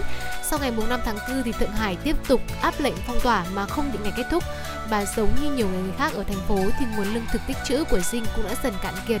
và Dinh cũng cho biết là cư dân trong tòa nhà đã thành lập một nhóm trên web chat để trao đổi thực phẩm và sau khi nhiều gia đình hết đồ ăn hoặc là cảm thấy quá mệt mỏi vì phải dùng đi dùng lại một loại thực phẩm trong nhiều ngày ừ. à, và sau nhiều ngày không có trái cây thì vào ngày 9 tháng 4 vừa qua thì Dinh phát hiện rằng là người hàng xóm của anh muốn trao đổi một số cam và táo. Và Dinh cũng có liên hệ với cô ấy trên web chat và đề nghị là sẽ đổi cái túi nước dùng lầu của mình để lấy số hoa quả này. Vâng, và quý vị có thể thấy rằng là quả thật đây cũng là một cái um, kế sách đúng không ạ? để có thể uh, chúng ta vừa có thể có tiếp cận được những cái thực phẩm mà mình mong muốn trong uh, cái thời buổi phong tỏa ở Trung Quốc như câu chuyện của chàng thanh niên này. Tuy nhiên thì tình trạng thiếu lương thực khiến việc uh, ăn uống cũng trở nên xa xỉ hơn và cô gái hàng xóm nói rằng là sẽ cho anh hai quả cam miễn phí và Dinh thì có nói là trong hoàn cảnh khó khăn này thì tôi cảm thấy thoải mái hơn nếu có thể trả lại cô ấy thứ gì đó. Sau đó thì anh chàng đã đề nghị cô hàng xóm đó là cho anh chơi với con mèo tên là Orin tức là cam của mình trong vòng nửa giờ vì anh nhớ là người này từng đề cập tới mèo trong cuộc trò chuyện của họ. Và đề nghị này đã được chấp nhận và sau đó thì anh chàng đưa con mèo tới căn hộ của hàng xóm và bởi cái chính sách cách ly đã được nới lỏng một phần cho phép cư dân có thể đi lại trong khu vực. Sau buổi chơi cùng với mèo Orin thì hàng xóm của Dinh nói là cô đã có khoảng thời gian tuyệt vời, đề nghị là tặng thêm cho anh một quả cam để cảm ơn. Dạ vâng, có thấy rằng là sống trong cái khoảng thời gian gọi là phong tỏa cách ly như thế này. Bởi vì ờ, chúng ta cũng đã từng trải qua khoảng thời gian đấy và biết rằng là nó áp lực và nó stress đến mức độ như thế nào và ừ. mình không thể nào mà mình chống lại những cái cái cơn buồn tẻ xung quanh mình. Và tôi nghĩ rằng là um, chú mèo tên là Orin một cái sự trùng hợp đúng không ạ? Cũng tên là Orin cũng tên là quả cam cũng đã mang đến cho người hàng xóm của Dinh rất là nhiều niềm vui. À, và Dinh một người sống một mình trong thời gian phong tỏa thì anh ấy cũng chia sẻ rằng là thực sự thì con mèo cũng đã mang tới cho anh cái cảm giác thoải mái và giúp anh có thể giữ được tinh thần trong đại dịch. Và anh cũng có chia sẻ thêm là anh cảm giác dùng mình khi mà nghĩ tới cái tinh thần của bản thân nếu như mà không có cái con mèo ở bên cạnh. À, anh nghĩ anh cũng không phải là người sẽ chơi với mèo cả ngày nhưng mà trong thân tâm của anh biết rằng là khi mà có một con vật khác sống cùng phòng với mình thì cũng đã cảm thấy có một sự an ủi. Cái suy nghĩ của anh chàng này một phần giống của tôi trong thời điểm mà tôi bắt đầu nuôi chú cún đầu tiên của mình nó cũng là như vậy đấy ạ, khi mà cảm giác là mình đã mong muốn là trong cuộc sống mình bớt tẻ nhạt đi thì nuôi một con vật như thế này cũng sẽ là một giải pháp và cho đến nay thì uh, việc mà ngày 11 tháng 4 thì khu nhà của anh Jin cũng nhận được 3 đợt tiếp tế với nhiều mặt hàng như là tỏi, gừng, gạo rồi bít tết, cà rốt, một số loại rau xanh. Từ đó cũng giúp cho mọi người ở thành phố này cảm thấy nhẹ nhõm hơn. Và những câu chuyện về cư dân ở Thượng Hải, họ tìm cách sáng tạo giúp đỡ nhau khi mà thiếu lương thực giữa phong tỏa đã xuất hiện nhiều trên mạng xã hội Trung Quốc trong thời gian vừa qua. Một đoạn video nổi tiếng cho thấy cảnh một người đàn ông lớn tuổi sống ở tầng 1 đã ném một túi rau lớn mà ông tự trồng cho người hàng xóm ở tầng trên. Và một người đàn ông khác thậm chí sử dụng máy bay không người lái để chuyển vitamin C và cá cho một người phụ nữ sống chung khu nhà này. Vâng, Hiện tại thì ờ, Thượng Hải cũng đang đối mặt với làn sóng Covid-19 nghiêm trọng nhất kể từ khi dịch bệnh này bùng phát, với hơn 200.000 ca được phát hiện nhưng mà chưa ghi nhận ca tử vong. À, phong tỏa nghiêm ngặt và xét nghiệm hàng loạt là một phần trọng tâm của chiến lược không Covid mà Trung Quốc theo đuổi. À, những cái chính sách này thì cũng đang đối mặt với nhiều thách thức trước cái biến chủng Omicron đang lây lan nhanh. Và quý vị thân mến có thấy rằng là đại dịch Covid-19 ảnh hưởng khá nhiều đời sống của chúng ta và. Dạ. tôi chỉ mong rằng là một ngày nào đó trong tương lai thì cái căn bệnh này nó sẽ biến mất và nó sẽ uh, thực sự thì chắc là cũng khó để biến mất nhưng mà nó sẽ trở thành một căn bệnh bình thường giống như là vâng. bệnh cảm cúm suốt hàng ngày chúng ta có thể điều trị được để cho cuộc sống của chúng ta bình thường trở lại mọi hoạt động có thể trở lại. À, đặc biệt là về mảng du lịch bởi vì um, cá nhân bản trâm thì bây giờ muốn du lịch thì mình cũng rất là muốn đi nhưng mà cũng hơi lo lắng lo sợ. Nhưng mà tôi chắc chắn rằng là có lẽ là mùa hè sắp tới tôi cũng sẽ có một chuyến du lịch. Đương nhiên thì vẫn có những cái dự định cũng như những cái kế hoạch riêng để có thể cái chuyến đi của mình đảm bảo được và an toàn mà mình cũng vừa uh, có thể có một cái kỳ nghỉ thật là vui vẻ. Dạ vâng, và đó cũng là mong ước không chỉ của riêng Trâm đâu mà tôi nghĩ rằng của tất cả người dân Việt Nam chúng ta. à, sau 2 năm gồng gánh vì dịch bệnh quá mệt mỏi, chúng ta đã đến lúc có thể hưởng ứng chương trình đi du lịch để có thể giúp cho nền du lịch của nước nhà được phục hồi trong thời gian sớm nhất. Và đó cũng là những thông điệp cuối cùng trong chương trình chuyển động Hà Nội trưa nay. Những người thực hiện chương trình mong muốn gửi đến quý vị thính giả. Một lần nữa cảm ơn quý vị đã giữ sóng đồng hành cùng với 120 phút trực tiếp của chương trình trong buổi trưa ngày hôm nay. Chiều nay từ 16 đến 18 giờ quý vị đừng quên bật FM 96 lắng nghe các chương trình của chúng tôi và đặc biệt lắng nghe đồng hành cùng chuyển động Hà Nội. Còn bây giờ món quà âm nhạc cuối cùng cũng đã vang lên, tiếng hát của ca sĩ Ngọc Khuê với ca khúc Mãi vẫn là tuổi thơ tôi Hà Nội sẽ là món quà âm nhạc cuối cùng chúng tôi gửi đến quý vị. Xin được kính chúc quý vị có một buổi trưa thật vui vẻ và thoải mái.